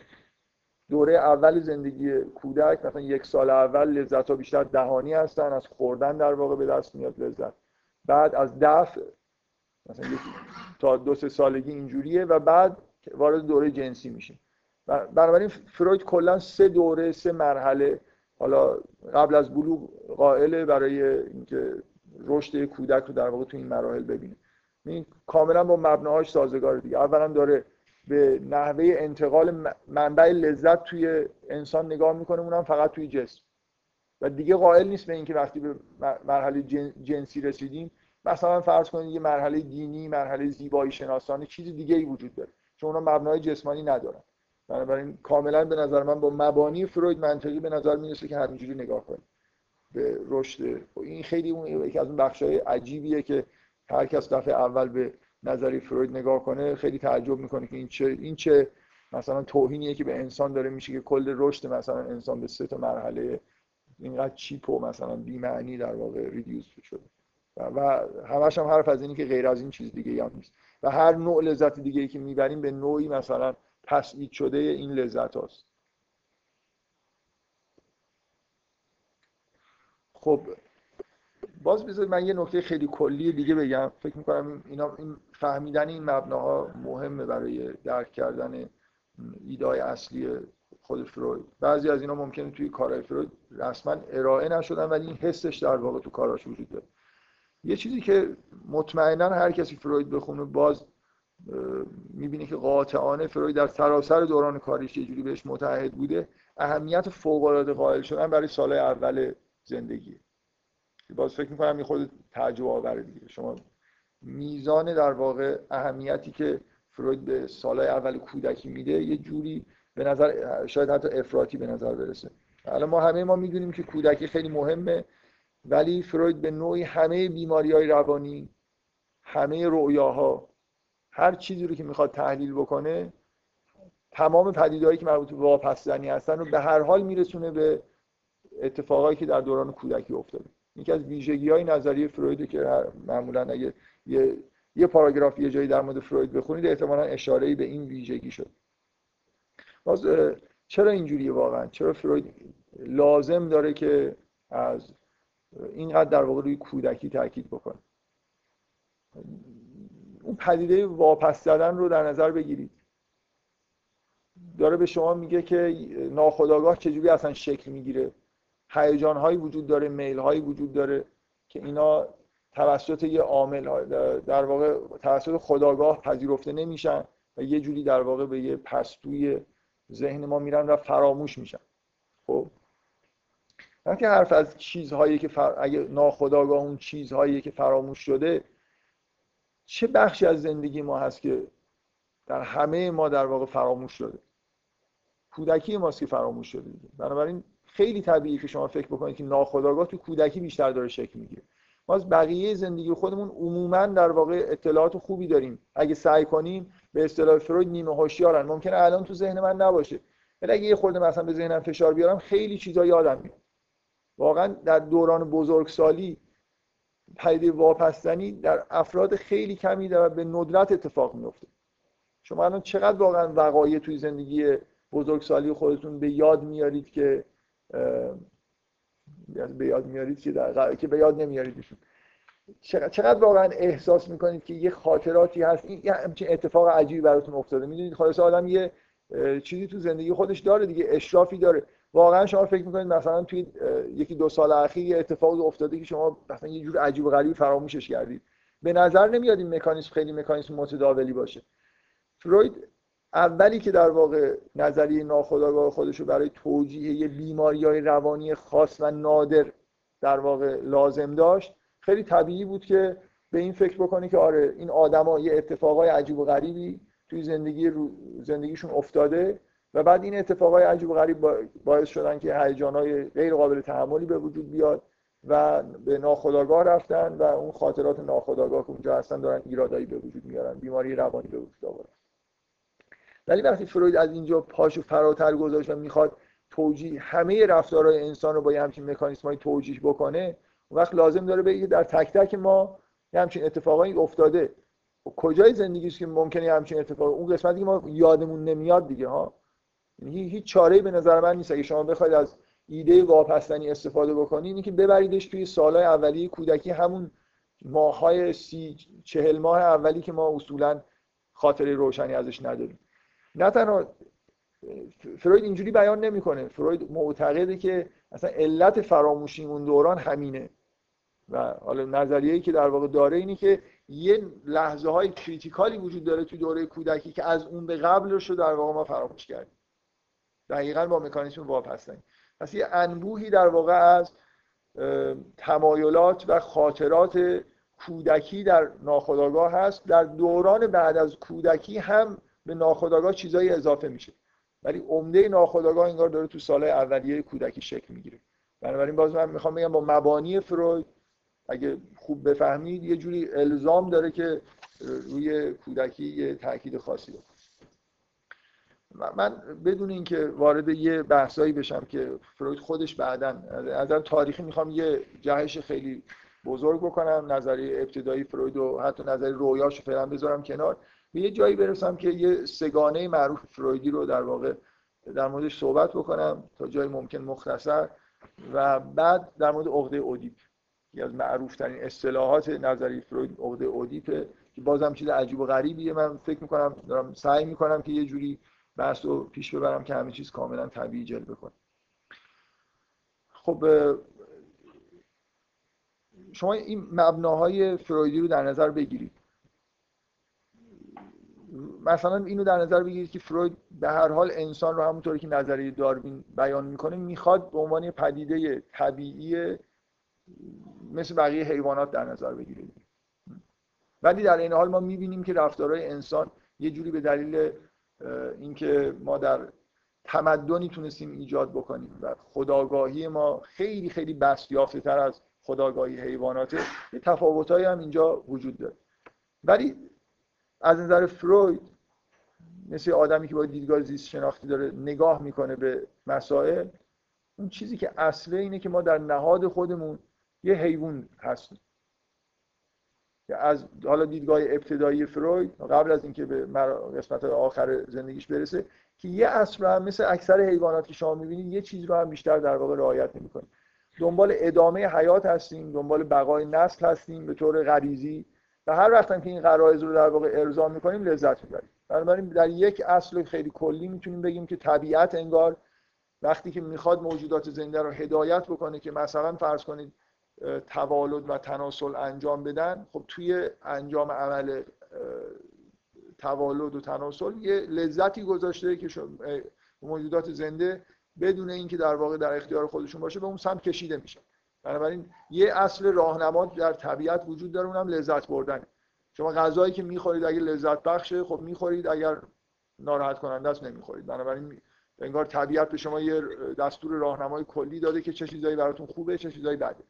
درست؟ ذائقه شما وقتی که یه چیزی رو می‌خورید خوشمزه است خب ادامه می‌دید به خوردنش دیگه. بنابراین لذت بردن یه هدایت در واقع کلی ناخودآگاه در طبیعتش لازم نیست فکر بکنیم بنابراین ما در از نظر فروید این سگانه فرویدی از اینجا شروع میشه. در نهاد انسان یه چیز حیوان مانندی وجود داره. نهاد ما یه عنصر ناخودآگاهیه که دنبال لذت بردن. و به هیچ نوع فرهنگی درش وجود نداره. هیچ قانونی رو نمی‌شناسه. این چیزیه که فروید اسم نهاد رو براش گذاشته اید. اولین عنصر از اون عناصر سگانه ای که توی ساختار در واقع روان انسان وجود داره. ما در اعماق وجود خودمون یه موجودی داریم که هیچ قاعده و قانونی رو به رسمیت نمی‌شناسه. فقط و فقط در واقع چیزی هست دنبال آرامش دنبال لذت هست و خیلی خیلی طبیعی داره رفتار می‌کنه. عین یه حیوانی که هیچی نمی‌فهمه. در واقع ما در فروید معتقده که ما در ابتدای زندگی در دوران کودکی مثل اینکه به طور خالص از همین تشکیل شدیم. کودک غذا می‌خوره برای اینکه لذت می‌بره و هر چیزی رو که میل داره رو با گریه کردن اگه یه چیزی بهش تحمیل بکنید گریه می‌کنه نمی‌خواد و اصولا شما به بچه نمی‌تونید در واقع یه جوری قوانینی رو یاد بدید. در سالهای اول زندگی اصلا قانون براش معنی نداره. یه چیزایی لذت می‌بره خوشش میاد یه چیزایی رو بعدش میاد و همونجور داره در واقع زندگی می‌کنه. من یه عبارتی از خود فروید بخونم که در توصیف همین اید نوشته. این یکی از بهترین کتابای مختصر در مورد فرویده که متاسفانه فکر می‌کنم خیلی کمیابه. از یه آدمی به اسم آنتونی آستور. مدت هاست چاپش تموم شده و تجدید چهار نشده. این کتاب من دفعه قبل آوردم ولی یادم رفت بهتون معرفی بکنم. این کتابی به اسم ناخداگاه از یه آدمی به اسم آنتونی ایستو میشه تعمیم داد که همه کسایی که کتاب در مورد فروید می‌نویسن اسمشون آنتونیه. خب بذار این عبارت ها از خود فرویده. میگه اید شامل همه چیزهایی است که به ارث رسیدن به هنگام تولد وجود دارند و در سرشت آدم فرو نشستند و از این رو از همه مهمتر شامل غریزه هاست که از سازمان بدنی فرد ریشه گرفتن و نخستین بروز و بیان خود را به صورت روانی در اینجا یعنی در نهاد میابند این همون نهاده ترجمه فارسیش. آن هم به صورت هایی که بر ما نامعلومند. یه مکانیسمی وجود داره توی انسان که ما اصلا نمیشناسیمش. چرا لذت می‌بریم؟ خیلی چیزا هست. ما بچه بدونی که فکر بکنه کارهای انجام میده. اینا همه در واقع اون بخشایی هستن که به طور در واقع توی ذهن خداگاه ما لزوما نمیاد ما ممکنه بعدا تصوراتی از این مکانیسم ها پیدا بکنیم ولی اون مکانیسم ها به طور ناخداگاه کار می‌کنه این بخش تیرگون و دست نیافتنی شخصیت است و اون اندک چیزی را که از آن می‌دانیم از مطالعه خواب ورزی و ساختمان یافتن ساختمان یافتن نشانه های نوروتیک آموخته ایم. قسمت اعظم اون خصلتی منفی دارد و فقط به صورت مباینتی که با اگو دارد. اگو قسمت دومیه که حالا توضیح میدم چیه. قابل توصیف است. ما از راه قیاس به اون رو می‌کنیم و نزدیک می‌شویم. مثل اینکه یه جاییه که تاریکه. تیرگون یه چیز تاریکه هم از نظر اینکه در ناخودآگاه در تاریکی قرار گرفته و هم شاید توصیف خوبی باشه از نظر غیر اخلاقی بودنش. ما در نهاد خودمون از نظر فروید 100 درصد غیر اخلاقی و غیر قانونی هستیم. چیزی تحت عنوان شرع و نمی‌دونم قانون و اینا به گوش اید نمیره. اون یه سری مکانیسم هاست. به طور کاملا اتوماتیک مثل حیوان در واقع داره رفتار می‌کنه. آن رو حیولا. حیولا به معنای شکل نپذیرفته تمایز نیافته به هم آمیخته مینامیم. حیولا به معنایی که از تو فلسفه یونان هست. دیگجوش دیگجوشی است که هیجان ها در اون در غیلان پر از انرژی هایی که از غرایز به آن می‌رسند. سازمان ندارد. اثر و اراده جمعی از آن بروز نمی کند بلکه فقط تلاش دارد که ارزای نیازهای غریزی فرد را سبب شود. یعنی اصل لذت را مراعات می‌کنه این ایده کلی فروید در مورد نهاد انسان. چیزهای دیگه که شبیه حیوانات. همه حیوانات در واقع به نوعی این نهاد رو دارن مطابق با ساختار بدنی خودشون. چیزی که حالا فروید می‌خواد توضیح بده که بقیه قسمت های ذهن قسمت های خداگاه اینا چجوری در واقع سوار میشن روی نهاد. توضیح فروید اینه که یه کودک که داره مثلا با همون نهاد خودش زندگی می‌کنه به هر حال یه جایی متوجه یه چیزی میشه اونم اینه که در بیرون از من واقعیت هایی وجود داره. چیزهایی که مانع رسیدن من به لذت میشن. درسته؟ چیزی به اسم با آدم های دیگه وجود دارن که ممکنه با من در تضاهم قرار بگیرن. نه اینکه کودک این چیزها رو مثلا دقیقا بفهمه مفاهیم رو درک بکنه. در هر حال کودک متوجه این میشه که هر کاری دلش بخواد نمی‌تونه بکنه. یه چیزی از بیرون هست که ارادهش رو در واقع من سرکوب می‌کنه. کارهایی هست که ازش می‌خوان که باید انجام بده. یه جایی وقتی که مثلا فرض کنید یه غذایی می‌خواد بهش نمی‌رسه. یاد می‌گیره که بعضی از چیزهایی که ازش لذت می‌بره رو بهتره به تعویق بندازه. نهاد یه همچین چیزی اصلا در مکانیسماش نیست. نهاد فقط ابراز اینه که من از این لذت می‌برم و اینو می‌خوام. بنابراین یه لایه‌ای در واقع یه چیزی به نهاد اضافه به تدریج در کودک یه چیزی شکل می‌گیره چیزی که فروید بهش اگو میگه. این انگار روی نهاد سوار میشه و نهاد رو در مقابل واقعیت یه جوری خواستهاشو تنظیم می‌کنه. یعنی کاری که ایگو انجام میده برای نهاد اینه که به نهاد در, در واقع همین چیزی که ما در واقع به عنوان خداگاه به عنوان من ازش یاد می‌کنیم. یه خداگاهی پیدا می‌کنم اینکه من در واقع درک می‌کنم که یه نیازهایی دارم. احتیاج مثل یه چیز به اصطلاح مدیریت مدیریت نهاد چیزی در مدیریتی در مورد خواسته ها و غریز چیزای خواسته های خودش نداره. مثلا ممکنه همزمان چند تا خواسته داره. چجوری انتخاب کنه که به ترتیب کدومش رو در واقع ارضا بکنه؟ نیاز به یه سازمان مدیریتی داره که این در واقع ایگو که به تدریج شکل می‌گیره در دوران کودکی. در اثر تزاهم با واقعیت. من نمی‌تونم چند تا چیز با هم داشته باشم. یه چیزی رو که می‌خوام نمی‌تونم بهش برسم. برای اینکه حالا ممکنه حتی وجود آدمای خارج از خودش رو درک نمی‌کنه ولی یه بار کتک خورده به اینکه یه کاری کرده. باید مثلا فروید روی یه چیزی خیلی تاکید می‌کنه که یکی از مهمترین نکات زندگی کودک اینه که باید یاد بگیره که دفع خودش رو کنترل بکنه. همه بچه ها در واقع این مرحله رو میگذرونن که باید انگار آموزش ببینن که در واقع دفع رو به طور کنترل شده انجام بدن. و همه چیزهایی که در واقع یه سیستم کنترل کننده کم کم روی این نهاد سوار میشه که در ابتدا وجود نداره. اینا در مجموع چیزی رو در واقع به وجود میارن که ما بهش میگیم ایگو. حالا میشه خود من یه همچین چیزایی میشه ترجمه کرد. در مقابل نهاد. و اینا اون قسمت های منطقی و خداگاهانه ای که تو وجود همه ما هست. رفتارهای عاقلانه ای که انجام میدیم. از نظر فروید اینا در واقع به نوعی همچنان تابع اصل لذت هم. ولی دارن اصل لذت رو با اصل واقعیت یه جوری بینشون میانجیگری می‌کنن. من می‌خوام لذت ببرم ولی باید به واقعیت رو توجه بکنم برای اینکه لذت ببرم. واقعا ممکنه یه لذت آنی ببرم ولی بعدا بلایی سرم بیاد که همه اینا در واقع در مقابل این بهش نمیارزیده. اینکه من یه ارزیابیایی داشته باشم که چجوری این کار رو انجام بدم احتیاج به یه مرکز کنترل کننده داره. که این به تدریج در بچه ها به وجود میاد رشد می‌کنه و تبدیل میشه به یه در انسان بالغ تبدیل میشه به یه قسمتی از ذهنش در واقع ساختار روانیش که ما هممون در واقع بهش در واقع اونو در اختیار خودمون داریم. این حالا چقدر ازش استفاده می‌کنیم در آدما فرق می‌کنه و نسبت به این بخش از مکانیسم های روانی خودمون آگاهی داریم. معمولا خودمون رو با این بخش یکی می‌گیریم. همین نکته اینه که از نظر فروید اینجوری نیست. ما در درون خودمون فقط همین ego نیستیم. در واقع ego یه بخشیه که اصلا از اول وجود نداره. بعدا به وجود میاد. و ما در واقع از حداقل اینطوری که فروید تقسیم بندی می‌کنه سه بخش در واقع در وجود در حیات روانی خودمون داریم. بخش سوم چیه؟ بخش سوم نتیجه در واقع تعاملیه که ما با آدم ها بیشتر داریم. با فرهنگ داریم. معمولا با پدر و مادر.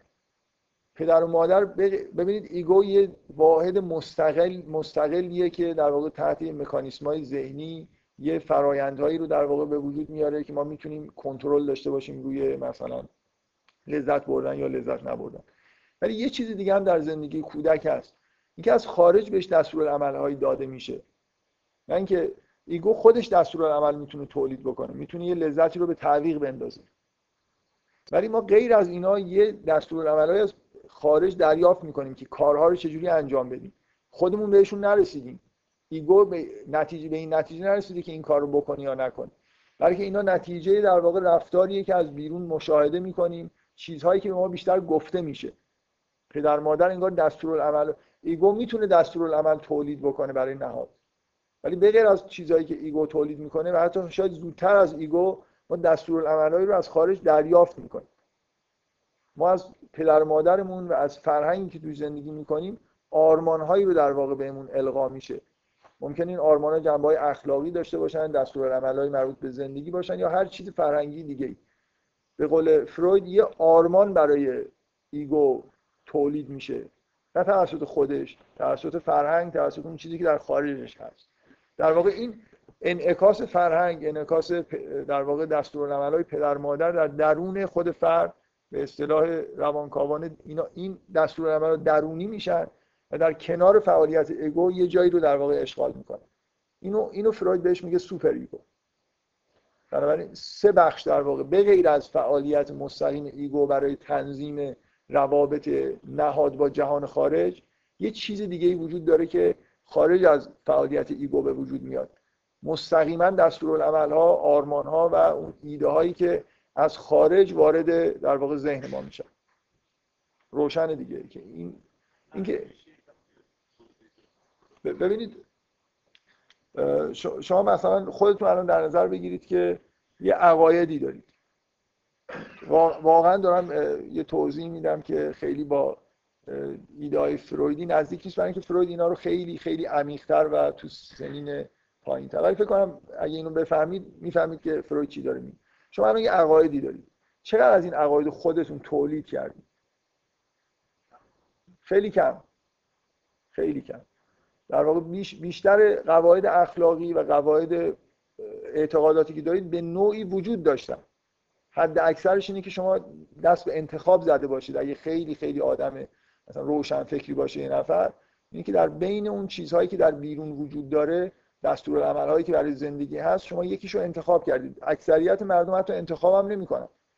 در واقع همون چیزی که پدر مادرشون میگن همون میشن. بعد از یه مدت وارد مدرسه میشن ممکنه اون چیزها رو فراموش بکنن و اون چیزهایی که معلم میگه اون بشن. یه آرمانی توسط فرهنگ در ذهن شما ایجاد شده و شما به سمت اون میرید. بدون اینکه در درونتون این جوشیده باشه. ممکنه یه نفر اگه تربیت نشه ایگوش به طور طبیعی یه دستورالعملایی رو به هر حال پیدا بکنه برای تنظیم روابط نهاد با جهان خارج.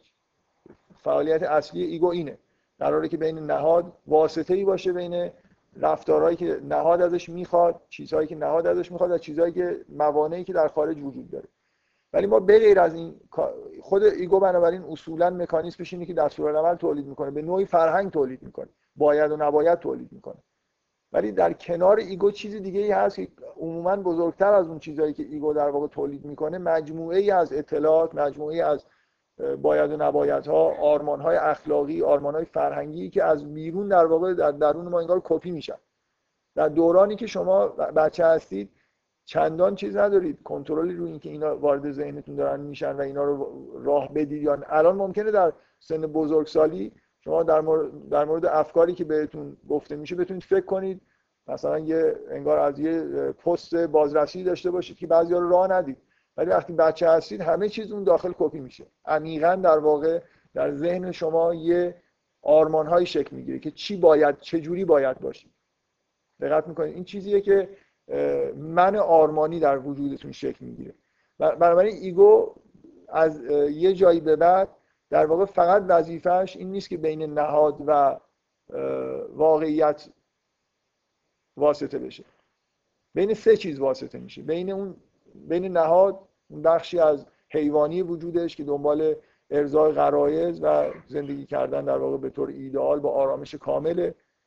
بین محدودیت هایی که در واقعیت وجود داره بنابراین بین لذت بردن و واقعیت و بین اون چیزی که بهش القا شده به عنوان اینکه تو باید اینجوری باشی.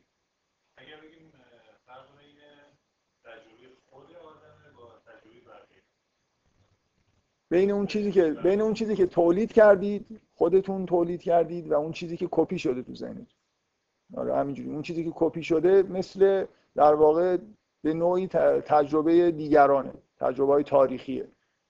یه آرمان هایی در واقع به وجود اومده که مزاحم شما هستن. ببینید این چه چیزی رو توجیه می‌کنه؟ شما آدم هایی رو مثلا فرض کنید در نظر بگیرید. فرض کنید از فروید بپرسید که اگر همه چیز مبناش لذته و تنها چیزی که ego داره انجام میده واسطه شدن بین نهاد با در واقع تنها مزاحمتی که برای لذت وجود داره چیه؟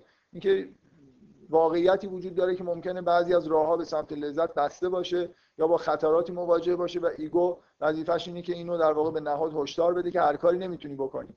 برای اینکه مثل اینکه یه سیستم محاسباتیه که می‌خواد لذت رو بهینه بکنه.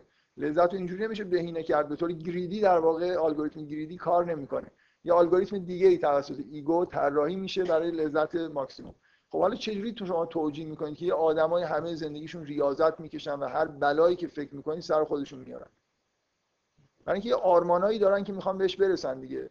بهشون گفته شده که اگه این کارا رو بکنید مثلا فرض کنید در اون دنیا خیلی براتون خوب میشه.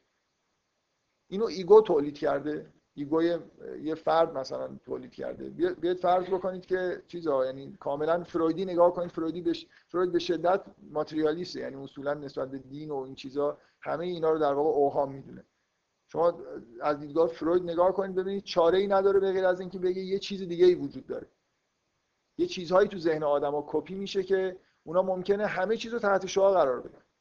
قوی تر از نه... ego در واقع بیشتر به سمت ارضای super ego پیش بره تا نهاد خودش. ممکنه همه نیازهای نهاد رو سرکوب بکنه به دلیل اینکه super ego ش ازش آرمان دیگه ای رو خواست.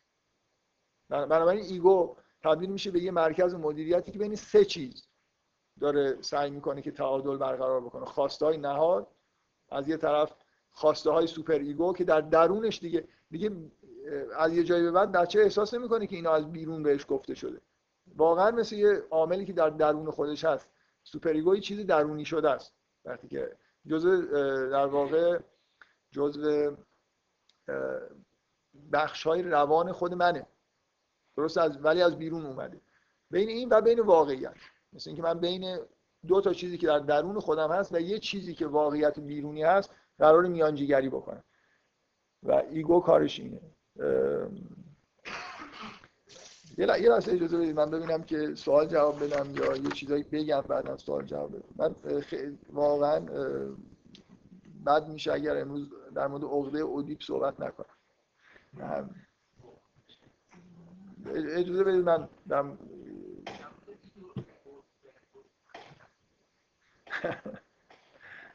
بذارید در من یه ده دقیقه رو صحبت بکنم بعدا در مورد سوال کنیم حالا بیایید من می‌خوام بگم چرا باز عقده اودیپ چیه و چرا در واقع ضروریه که یه همچین چیزی توی نظریه فروید وارد بشه. شما کودک رو حالا با همین این نظر تاریخی من دارم یه تقلبی می‌کنم.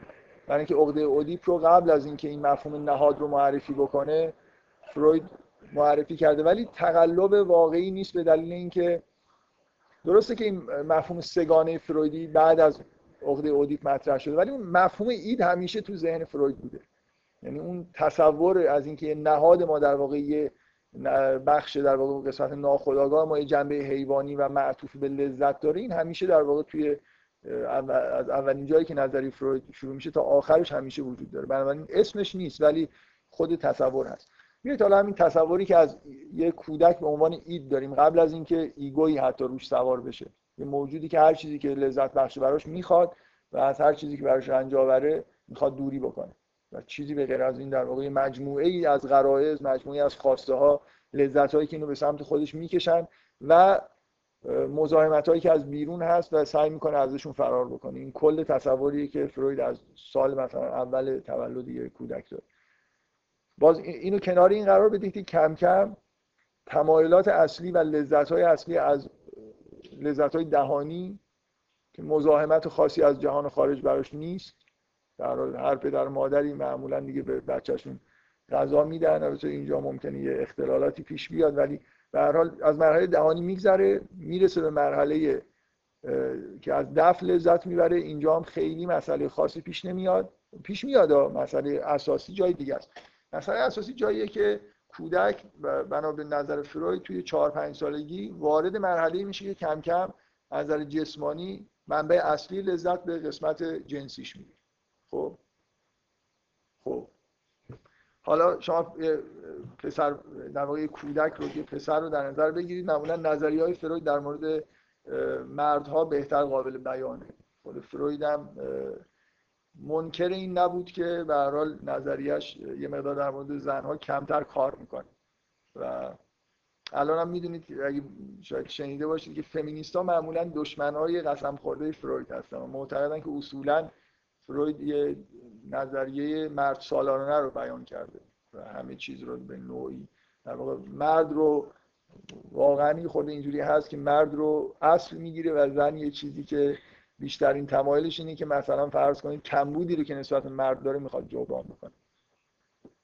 حالا بگذارید من فعلا فرض کنید که یه, یه کودک که در دوره اول زندگیش در واقع وارد مرحله دهانی شده و مادرش در واقع اینجا به اندازه کافی بهش غذا داده بعد وارد مراحل مرحله بعدی مرحله دفعی شده و حالا وارد مرحله جنسی شده. اولین object ی که برای در واقع لذت جنسی بهش معطوف میشه مادر. نظر فروید این جزء بدیهیات اولین object که از جنس مخالفه و پسر می‌تونه در واقع بهش علاقه جنسی به همون معنای کودکانش پیدا بکنه و ببینید شما خیلی تئوری فکر بکنید. یه لذتی در وجود کودک به وجود اومده. این نظر آزمایشگاهی واقعا نظر مشاهده واضحه که در سنین 4 5 سالگی کم کم مناطق جنسی لذت بخش میشن برای کودک. خب بنابراین هرچند هنوز بالغ نشده ولی به نوعی با لذت جنسی انگار داره آشنا میشه. و یه جوری غرایز جنسیش دارن به وجود میان. بنابراین اینکه جنس مخالفی وجود داره اینا در آگاهیش نیست ولی انگار اون نهاد یه چیزی رو داره درک می‌کنه. اولین ابژه جنسی برای یه کودک چه دختر چه پسر مادر فرق نمی‌کنه. در اول در یه حالت ابهامی اصلا خیلی مشخص نیست. جنسیت هنوز انگار معنا نداره. حالا اگه در مورد پسر در نظر بگیرید فرض کنید یعنی فروید فرضش اینه که بدون اینکه هیچ شک و شبهه‌ای وجود داشته باشه یه پسر در دوران کودکی خودش نسبت به مادر خودش به عنوان ابژه جنسی تمایلی پیدا می‌کنه. این خیلی چیزا خیلی حالا به اصطلاح اگزاجرش نکنید یه شکل خاصی در حد کودکانه لذتی وجود داره غرایزی وجود داره و اینا به هر حال وقتی که شما یه مثلا غریزه خوردن دارید آبجکتش مثلا شیر مادر رو پیدا می‌کنید. بدون اینکه فکر بکنید انگار یه چیزی در جهان خارج باید اون ارضا بکنه. سراغ مثلا مادر میرید غذا می‌خورید و همینجور در واقع هر بار که یه مشکلی پیش میاد یه, یه چیزی برای لذت بردن هست آبجکتی در واقع براش پیدا میشه دیگه. یه نوع رفتار یا یه چیزی که در واقع ارضا کننده است. بنابراین به محض اینکه از نظر فروید غریزه جنسی شروع می‌کنه به در واقع جنبش و اولین اون به اصطلاح زمینه های لذت جنسی در بدن یک کودک به وجود میاد object ی پیدا می‌کنه و این object به طور طبیعی مادره. چه در مورد دختر چه در مورد پسر. ابتدائا object جنسی مادر. در مورد پسر در نظر بگیرید فرض کنید که مثل اینکه یه عشق حالا نه چندان با معنی و واقعی متعارفی بین کودک و مادر وجود داره که کم کم یه بخشیش انگار داره جنبه جنسی پیدا می‌کنه.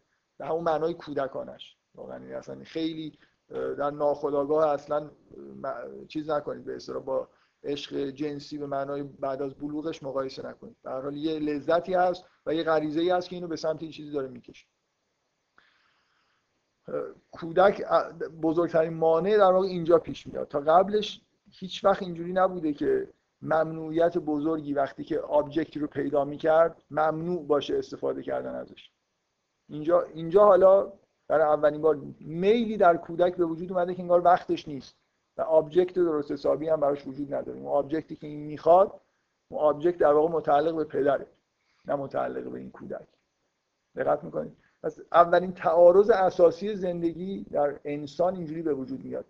object ی داره object ی برای غریزه جنسیش وجود داره ولی نباید ازش استفاده بکنه نباید بهش توجه بکنه. چرا؟ برای اینکه موجودی هست که مانع اینه.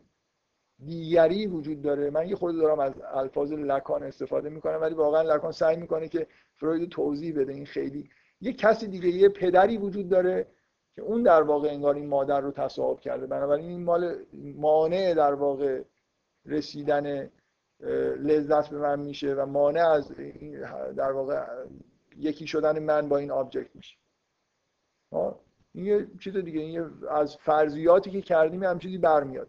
اگه لذتی در واقع لذت جنسی رو قبول بکنید تو 4 5 سالگی زمینش به وجود اومده و اینکه همه زندگی کودک در واقع خلاصه میشه به نوعی تو موقع تو مادر اینکه به عنوان object مادر رو یه پسر رو اگه در نظر بگیرید object جنسیش مادره و کسی که چیزی که مانع استفاده از این رسیدن به این object پدر.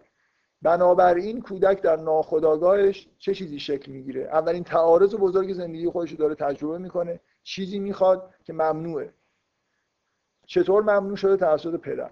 بنابراین اولین اولین لحظه ناخوشایند بزرگ توی زندگی کودک لحظه ایه که پدر رو در مقابل خودش می‌بینه و اون چیزی در واقع درش به وجود میاد که فروید بهش میگه عقده اودیپ.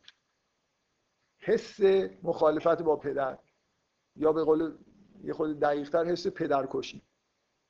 اینکه برای مانع بزرگ زندگی کودک انگار در یه سن خیلی پایینی تبدیل میشه به پدر که مانع رسیدنش به مادر به عنوان آبجکت جنسی. بنابراین فروید اینو به عنوان اون لحظه حساس زندگی کودک حالا فعلا فرض کنیم پسر در نظر می‌گیره که جایی که در واقع احساس مخالفت و اناد در مقابل پدر پیدا می‌کنه اینا همه به معنای خیلی کودکانه و ناخودآگاهی اصلا. فقط یه حس مثلا فرض کنید به همون معنایی که یه کودک ممکنه از یه شیء خاصی که یه بار دیدید مثلا فرض کنید بچه ها سرشون بخوره به یه جایی نسبت به مثلا برمیگردن میزننش. یه احساس اینجوری به هر حال اینکه یه آسیبی دیدن دیگه.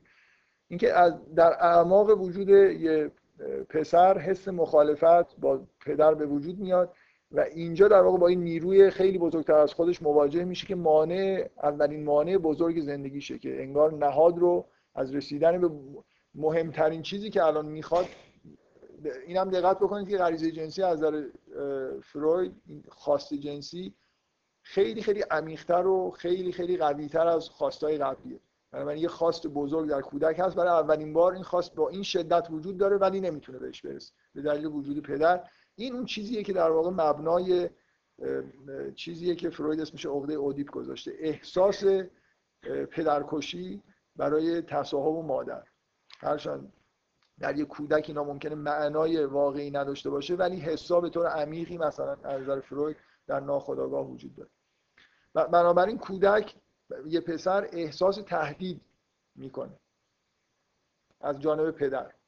مثل اینکه یه موجودی هست که دشمنی به وجود اومده دیگه. وقتی که من اگه من احساس بدی نسبت به این موجودی داشته باشم ناخداگاه فر... اینو فرافکنی می‌کنم. احساس می‌کنم که اونم دشمن من. بنابراین انگار در برای اولین بار در زندگیش انسان اینو داره تجربه می‌کنه که با یه موجود انسانی دیگه توی یه مخاسمه ای قرار گرفته. و چون اون خیلی بزرگتره و خیلی در واقع غولیه در مقابل کودک احساس کودک احساس ترس احساس تهدید شدید از طرف یه موجود بیرونیه و مخصوصا به دلیل نوع این احساسایی که وجود داره تمایلی که وجود داره که تمایل جنسیه در پسر به صورت ترس از اختگی بروز می‌کنه. این نکته ایه که فروید روش خیلی تاکید داره. یه چیزی در پسر به وجود میاد که فروید اسمشو می‌ذاره عقده اختگی. که ممکنه که من اصلا به دلیلی به دلیل این وضعیتی که پیش اومده از طرف پدر در واقع به طور کل از لذت جنسی به طور کامل محروم میشه. اینا فکر نیستن اینا حسای ناخودآگاه هستن که توی کودک وجود داره. نتیجه این فرایند نتیجه این فرایند اینه که کودک در اثر این تهدید آبجکت جنسی خودش رو رها می‌کنه و به سمت پدر کشیده میشه. خودش رو با پدر همانند سازی می‌کنه برای اینکه از این تهدید رهایی پیدا بکنه و خودش رو در واقع انگار انگار از این اردویی که در مقابل پدر قرار داشت ترجیح میده که به اون اردویی بره که در کنار پدره و همین این حرکت کلا این جدا شدن از مادر حرکت مهمیه که یه پسر در سن کودکی باید انجام بده. باید خودش با پدر همانند سازی بکنه به اصطلاح وارد پروسه‌ای بشه که تبدیل به مرد بشه مرد واقعی. و توی این پروسه است که بعدا وقتی به دوران بلوغ می‌رسه آبجکت جنسی خودش رو از زنای دیگه در واقع انتخاب می‌کنه. مثلا اینکه توضیحاتی که فروید با این تئوری خودش میده اینه که شما اگر در یه خانواده پدر غایب باشه مرده باشه یا حضور جدی نداشته باشه غایب به معنای حضور فیزیکی نداشته باشه یا بعضی از پدرها ممکنه حضور فیزیکی داشته باشن ولی تو خانواده نقشی ندارن؟ این از نظر فروید این مهمترین عامل گرایشات همجنس بازانه در مرد هاست در دوران بعد از بلوغ. چرا؟ به دلیل اینکه در واقع پسر از همانند سازی خودش با مادر هیچ وقت در واقع این پروسه رو طی نمی‌کنه. وقتی که در واقع با مادر در ابتدای خودش یکسان با مادر خودش می‌گیره و همه زندگیش در مادر در واقع خلاصه میشه هیچ وقت این فرایند به وجود نمیاد که پدری باشه و این در واقع خودش رو با پدر همانند سازی بکنه و بعدا در واقع تبدیل به من گرایش همجنس بازانه میگم از نظر روان کاوانه یعنی مثلا اینکه یه مرد نقش زن رو بخواد در روابط جنسی با, با بازی بکنه. یعنی همجنس بازانه به معنای مفعول بودن. درست. این در واقع دلیلش اینه که این حرکت این سیر در واقع پسر از یه جنسیت مؤنث به سمت جنسیت مذکر طی نشده و فروید معتقد بود که مهمترین عامل انحراف همجنسگرایانه از نظر خانوادگی عدم در واقع وجود پدر غایب توی خانواده است و هرچند اون موقع خیلی این در واقع شواهدی نداشت ولی واقعا الان به نظر می‌رسه که شواهد خوبی داریم برای اینکه یکی از مهمترین عوامل انحراف همجنسگرایانه این هست. یعنی ارتباط ضعیف با پدر و عدم همانندسازی با پدر می‌تونه باعث این انحراف بشه.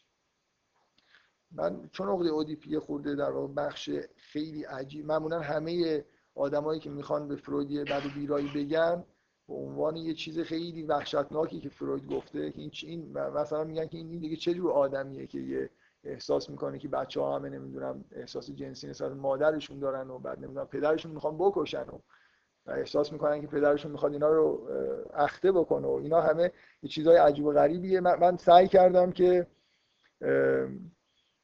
بگم که از کجا اومده لاغر اگر درست و غلطش رو فعلا کار نداری من دارم سعی می‌کنم که نظری فروید رو بیان بکنم تا جای ممکنی طوری که معقول به نظر بیاد و که عقده اودیپ چجوری پیدا میشه؟ چرا اسمش اودیپه اسم این عقده؟ برای افسانه معروف یونانی که نمی‌دونم چند درصدتون شنیدید. افسانه شاه اودیپ که اودیپ شهریار در واقع که اونجا داستان اینه که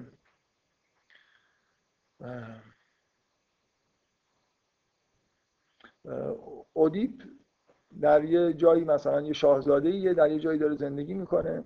من دقیقا نمی‌دونم که اینجا شاهزاده هست. بگذاریم. بهش اینو میگن پیشگوها در یونان به اصطلاح چیز وجود داشت دیگه. پیشگوهایی وجود داشتن که توی اسطوره خیلی نقش دارن. بهش میگن که تو سرنوشت اینه که پدرتو می‌کشی و با مادرت هم بستر میشی. اودیب از ترس اینکه این کار رو بکنه از سرزمین خودش میره. میره و طی یه جریانی در راه با مردی روبرو میشه که با هم دیگه نظام می‌کنن و اون مرد رو می‌کشه و بعد به شهری وارد میشه و با زنی ازدواج می‌کنه و همبستر میشه و بعدا می‌فهمه که این مرد این مردی که کشته پدرش بوده و اون زنی که باش همبستر شده مادرش بوده. و ماجرا این بود که این پیشگویی از اول که چون وجود داشت پدرش این رو از سرزمین خودش بیرون فرستاده بود. که این اتفاق نیفته و حالا این دوباره به هر حال سر دست سرنوشت رو به همینجا برگردون که این اتفاق افتاد. چیزی که فروید میگه اینه که در واقع این حس پدرکشی و همبستری با ما این یه چیز خیلی عمیقی در ناخودآگاه ماست که واپس زده شده. هیچ کدوم ما در واقع همچین چیزی رو در خداگاه خودمون احساس نمی کنیم و این از اون چیز، چیزهای اساسی که در پس ذهن ما وجود داره. و این ماجراست که اساسی ترین واپستنی ذهن ماست که انگار اصلا عامل فراموشی دوران کودکیه مثل اینکه از یه ضربه خاصی در واقع عبور می‌کنیم به یه جایی می‌رسیم و قبل از اون رو دیگه به خاطر نمی‌دونیم.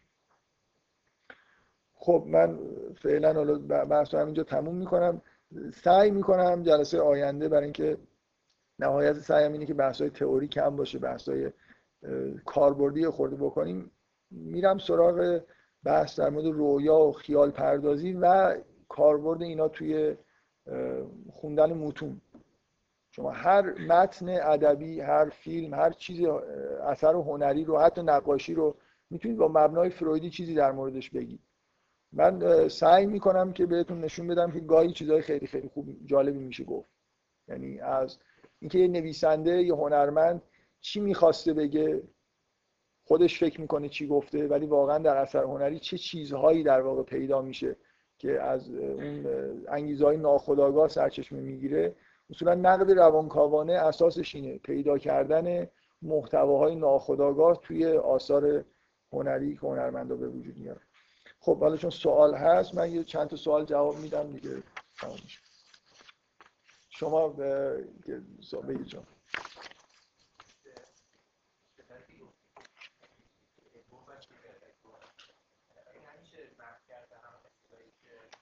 کودک و بالغ و آره خب خیلی شبیه که حالا واقعا اون اصطلاح کودک والد و بالغ از اریک برنه. و به نظر میاد که خب حالا اگرم خودش رسما اعلام نکنه که از سگانه فرویدی گرفته ولی دقیقا میشه مپش کرد. همون نیست برای خاطر اینکه اون در واقع یه جوری ابعاد اجتماعی داره. این خیلی درون این در واقع به اون ساختارهای خیلی عمیق ذهن انسان داره روان انسان داره. نگاه می‌کنه. در حالی که اون یه خورده به رفتارهای بیرونی داره نگاه می‌کنه. ولی اگر هم حتی مستقیما از فروید نگرفته باشه که من فکر نمی کنم جایی رسما گفته باشه که اینا همونه منکر اینه که اینا دقیقا از اونجا اومده. ولی قابل مپ کردن هست با یه اختلاف های جزئی.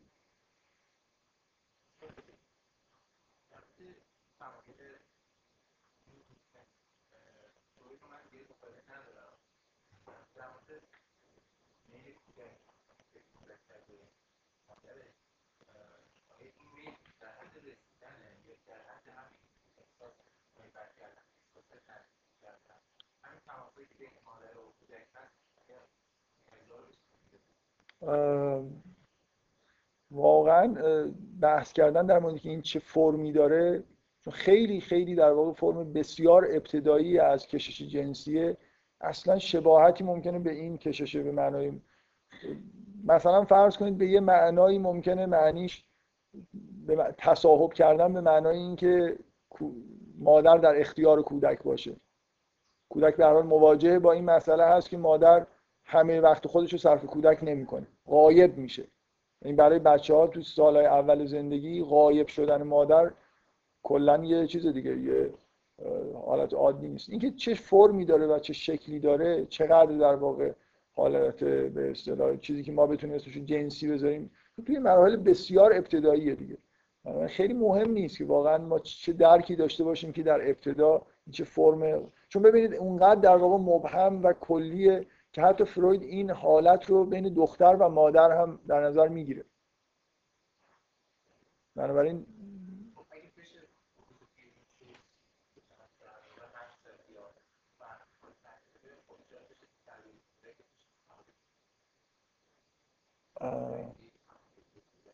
خب یعنی چی در تربیتش استفاده کرد؟ یعنی مثلا یه کاری بکنیم که عقده عادی پیش نیاد.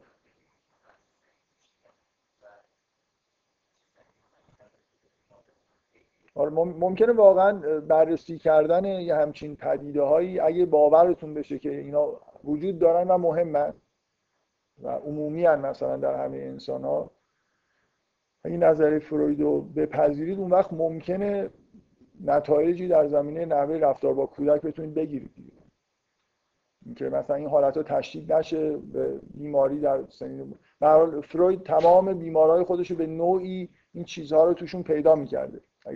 حالا اگه وجود نداشتن هم پیدا می‌کرده. به هر حال این بسته به اینه که نظریه فروید رو چقدر جدی بگیرید به هر حال فروید یعنی به یه معنایی عامل همه بیماری های روانی رو همین چیزهای به اصطلاح ضربه های دوران کودکی می‌دونه که خوب چیز نشدن. به اصطلاح پشت سر گذاشته نشدن. مراحل سگانه گاهی یه به اصطلاح فیکسیشنی توی یه مرحله به وجود میاد که بعدا باعث اختلالاتی میشه.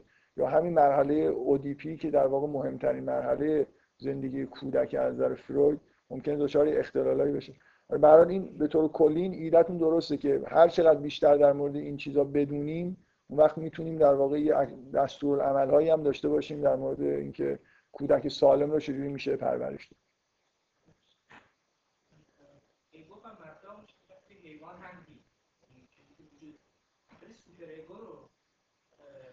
نمیشه اصلا توجیهش خیلی حداقل توجیهش خیلی سخت‌تر از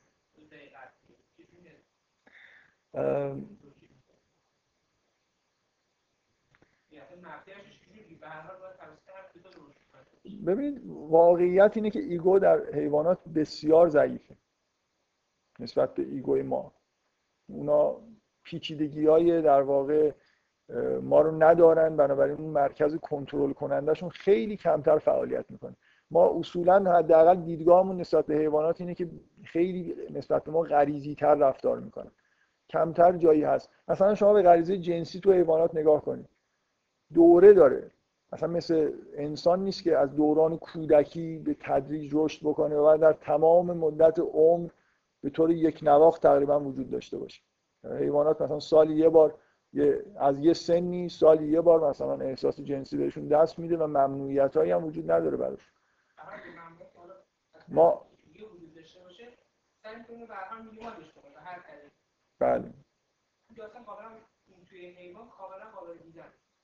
بله. ولی ولی خیلی ضعیف. اونقدر ضعیف که باعث به وجود اومدن چیزی به اسم تمدن و فرهنگ نشده در حیوانات. شما اگر جایی تمدن و فرهنگ داشته باشید اون وقت می‌تونید superego داشته باشید. در واقع superego نتیجه قدرت ego در انسان هاست که رفته به سمت تمدن به وجود آوردن فرهنگ به وجود آوردن و بنابراین آرمان هایی به وجود اومده. در حیوانات به ن... همچین چیزهایی ما نمی‌بینیم. یعنی بله. این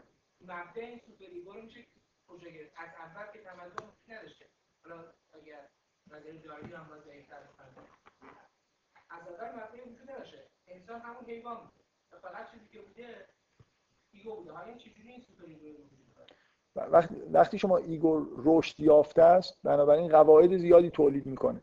کم کم یعنی چند تا انسان در کنار همدیگه کلی قاعده به وجود میارن. مخصوصا با توجه به غریزه خاص وضعیت خاص غریزه جنسی در انسان ما احتیاج به ممنوعیت ها و قوانین زیادی داریم. مثلا خیلی ها در واقع مبدع قانون رو به نوعی تحریم زنا با مهارم می‌دونن. این در حیوانات به این شکل وجود نداره خیلی. ببین حیوانات توی شرایط شبیه انسان چیزی مثل عقده اودیپ پیدا نمی‌کنن به این دلیل در واقع نظریه این عقده اودی برای فروید خیلی مهمه. برای اینکه در واقع یه تفاوت عمده ای رو در واقع نشون میده که چجوری ما یه ego ی خیلی رشد از حیوانات به دست میاریم. بنابراین تمدن می‌سازیم. فقط مسئله عقده اودیپ نیست ولی اودیپ یکی از شاید مهمترین مبناییه که باعث میشه که ما یه جوری در واقع ego ی خیلی خیلی رشد یافته تر داشته باشیم. شما وقتی موجوداتی با ایگوی رشد یافته تر ما مغزمون کارایی بسیار بیشتری از حیوانات داره. بنابراین گنجایش بیشتری برای تولید دستورالعمل‌ها و کنترل بیشتر در اختیارمون هست به دلیل ساختار بدنیمون. هیچ کدوم حیواناتی همچین ویژگی نداره.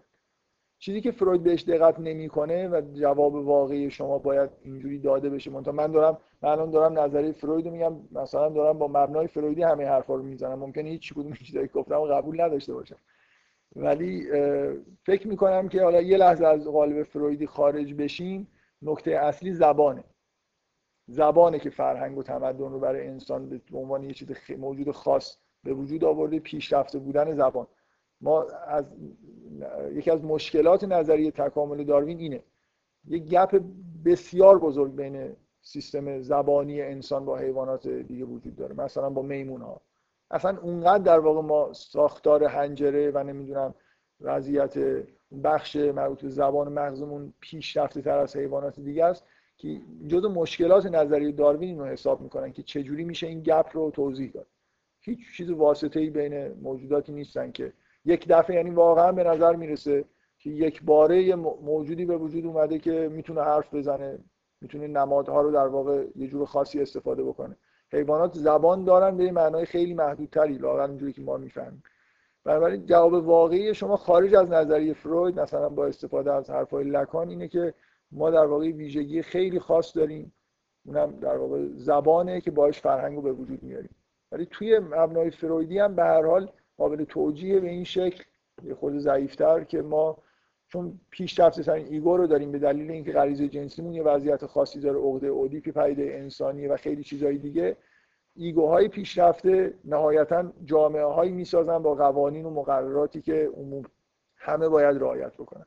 مثل قانونهای منع زنا با محارم که از در مثلا فروید یه نوشته معروفی داره در مورد همین مسئله. این قوانین پایه‌ای ترین قوانینی که در بدوی ترین فرهنگ های مطالعه شده همیشه دیده شدن. به هر حال محدودیت های از نظر ازدواج از نظر روابط وجود داره. برای سوال خوبیه. من فکر می‌کنم این این در واقع یکی از نقطه هایی که فروید باید توضیح عمیقی به توضیح چون فروید هیچ تعلق خاطری هیچ چیز نظر خاصی به زبان نداره نظریش یه جاهای مشکلاتی داره. لکان به یه یک کلمه یادم بخواد بگی یه جمله بخواد بگی لکان کسیه که سعی می‌کنه که نظریه فروید رو با زبان در واقع با اهمیت دادن و مرکز قرار دادن زبان یه بار دیگه تولید بکنه بازسازی بکنه.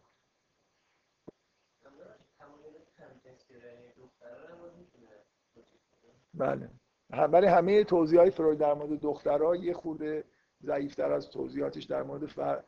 یه جمله بسیار معروفی فروید داره در اواخر عمرش توی نامه ای نوشته که نوشته که من خب این روانکاوی رو که بست دادم احساس می‌کنم که بالاخره فهمیدم که مردها مثلا چجوری رفتار می‌کنن و چی می‌خوان.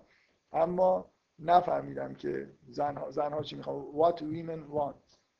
این جمله معروفیه که شما هزار جا مثلا مقاله می‌تونید در موردش ببینید. الان اینکه یه جوری زنها احساس می‌کنن که تغییرآمیزه. مثل اینکه اینا در قالب هیچ تئوری نگنجیدن خلاص. ما نفهمیدیم اینا چی می‌خوان. ولی واقعا جنس زن تو تئوری فروید کمتر تو قالب تئوری فروید میگنجه. نه ولی به هر حال فروید توضیحات خودشو داره تو این کتاب ایستوپ شما می‌تونید یه فصلی در مورد مسائل جنسی از دید لکان و این این کتاب فرقش با اون که کتاب اینه که این لکان و فروید با هم دیگه سعی می‌کنه توی موارد خاصی بررسی بکنه. در مورد نحوه شکلگیری جنسیت مرد و زن جداگانه یه section هایی داره که توضیح میده.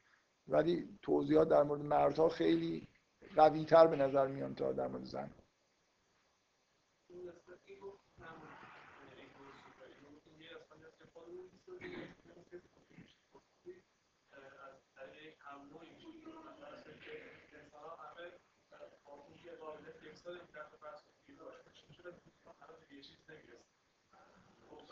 این خودش رو چیزی که نسبت به همسر که سعی می‌کنم جایی که برام رو یه جوری کپی کنم توی مثلا این جوری میشه که مثلا به نظر میاد که سوپر ایگوی شکلی که مثلا مثالی که در مورد معتاز ها در این شده احتمالا یه یه نفر رسیده به این کارش رو مثلا و اون کپی کردن من نمی‌دونم با اون بحثی این زبان رو اصلا در نظر نگرفته نه زب... نه نه اینکه موجودات انسانی تو نظریه فروید حرف نمی‌زنن.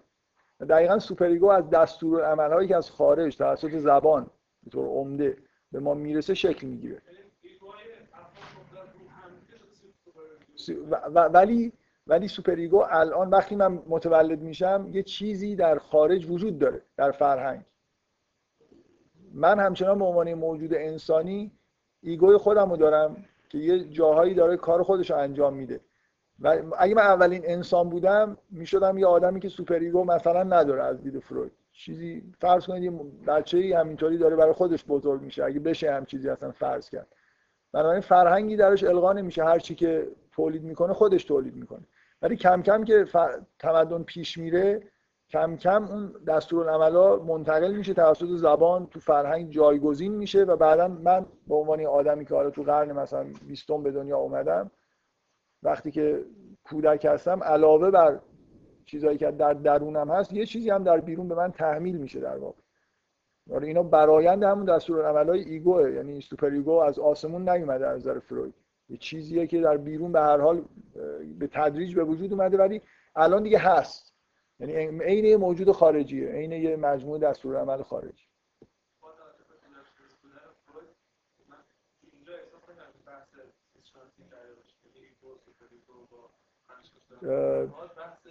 چرا؟ چرا اون اوایل از این حرفا؟ اولا زمانی که این سگانه رو میگه زمانی که دیگه اون بحثای این شکلی رو خود کنار گذاشته. یعنی اون امیدواری شدیدش از اینکه اصلا همه چیز رو انگار داره ریدیوس می‌کنه به عصب شناسی رو نداره. یه خورده متأخره. بعد از تو قرن اول قرن بیستم اگه اشتباه نکنم این سگانه رو معرفی کرده.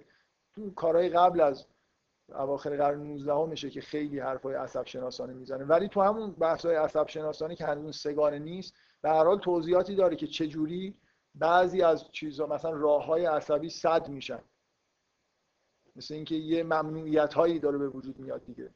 اساس ایگو یه جوری به برخوردن به کارهایی که نباید کرد کارهایی که باید کرد. در اثر تجربیات وقتی که مثلا شما یه کار لذت بخش می‌کنید ولی مجازات میشید کم کم انگار یاد می‌گیرید مثل شرطی شدن. حالا این مفهوم شرطی شدن هم اون موقع وجود نداشته.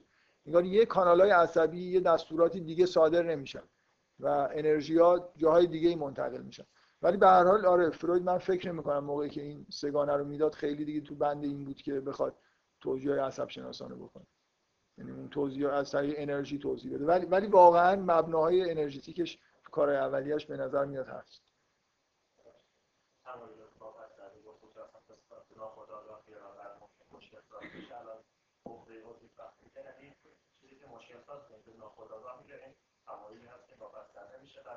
مثلا مدرسه تا پدر میره و بعدا شخصا چه آیا یا اوریوتی یعنی چیزی که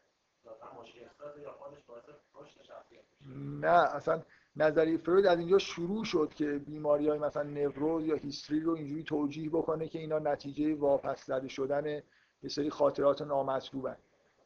بنابراین معنیش این نیست که هر چیزی که در ناخودآگاه است بیماریزاست. ولی ولی یه چیزهای ولی زمینه های بیماری توی این چیزها هست. یعنی یکی از ایرادایی که به فروید می‌گیرن بعدها گرفتن اینه که در نظر فروید همه آدما مریضن. آدم سالم اصلا نداره تقریبا درست. یعنی همه چون چون تقریبا مکانیسم فرستادن به ناخودآگاه از نظر فروید یه جوری این واپسنی مکانیسمیه که ممکنه به یه چیز به اصطلاح بیماری واقعی که بروز خاصی داشته باشه زندگی رو مختل بکنه منجر نشه. ولی یه جوری این زمینه همین بیماری هست بنابراین مثلا حتی عقده اودیپ فرایندیه که تو همه آدما داره اتفاق میفته و زمینه ای برای بیماری داره, داره فراهم می‌کنه. برای اینکه پر شدن ناخودآگاه از یه سری چیزای واپس زده خطرناکه تو از دیدگاه فروید ولی ولی واقعا این معنیش نیست که هر چیزی به ناخودآگاه بره عامل یه بیماریه. بیماری به معنای عملی و واقعی که بروز پیدا بکنه. ولی عامل یه مشکلی می‌تونه باشه توی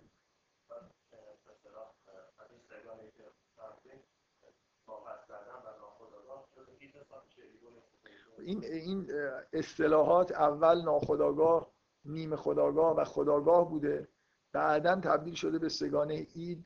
ego و superego. اینو اگه می‌شد map کرد خب فروید دیگه اصطلاح جدید به کار نمی برد یه دو, دو تا نقطه عطف توی نظریات فروید هست. یکی جاییه که این سگانه به وجود میاد.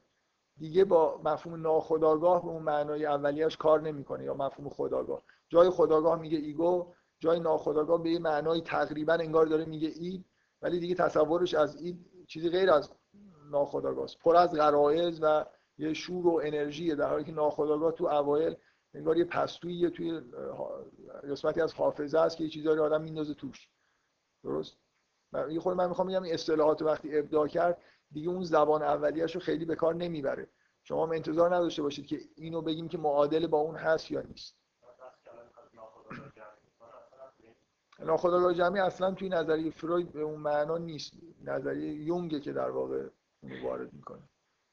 فروید به اون معنای یونگی به ناخودآگاه جمعی اعتقادی نداره یعنی یه بخشی از مثلا نمادها و اینا که به, به یه معنای انگار به ارث رسیدن. هفت و رب شده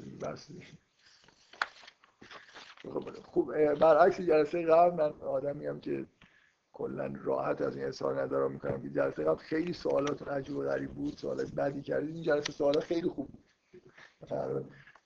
جلسه قبل خیلی ناامید کننده بود. اصلا جلسه من نفهمیدم این چیزایی گفته بودم. سوالاش ارتباطی به چیزایی که من گفته بودم نداشت.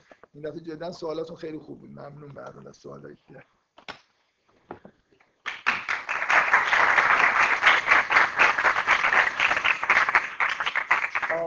ببخشید. بذار یه نکته خیلی مهم اینه که این جلسه ها قراره چجوری ادامه پیدا بکنه.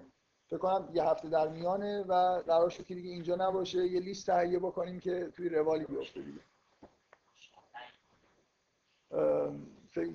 فکر کنم قرار جلسه آینده کجا قرار تشکیل بشه؟ معلوم نیست الان. اگه چی؟ من می‌خوام که دیگه اعلان عمومی نشه. یه عده ثابتی باشن مثل کلاس معمول شما کلاس چیزی تشکیل هر دفعه که اطلاعیه نمی‌زنید که این هفته کلاس هست. یه قرار شد که از این جلسه به بعد توی یه کلاس باشه. من فکر کنم تصورم این بود. توی یه کلاس باشه و آدما دیگه بدونن. مثلا الان من همین الان دارم اعلام می‌کنم که سه شنبه بعد نه سه شنبه بعدترش این کلاس تشکیل میشه. میل دارم که دیگه هی هر اطلاعی نزنید. دیگه عده آدمای ثابتی باشن. دیگه از یه جایی هم در کلاس ببندیم بگیم که خب با این دانشجوها داریم کار بله؟ نه.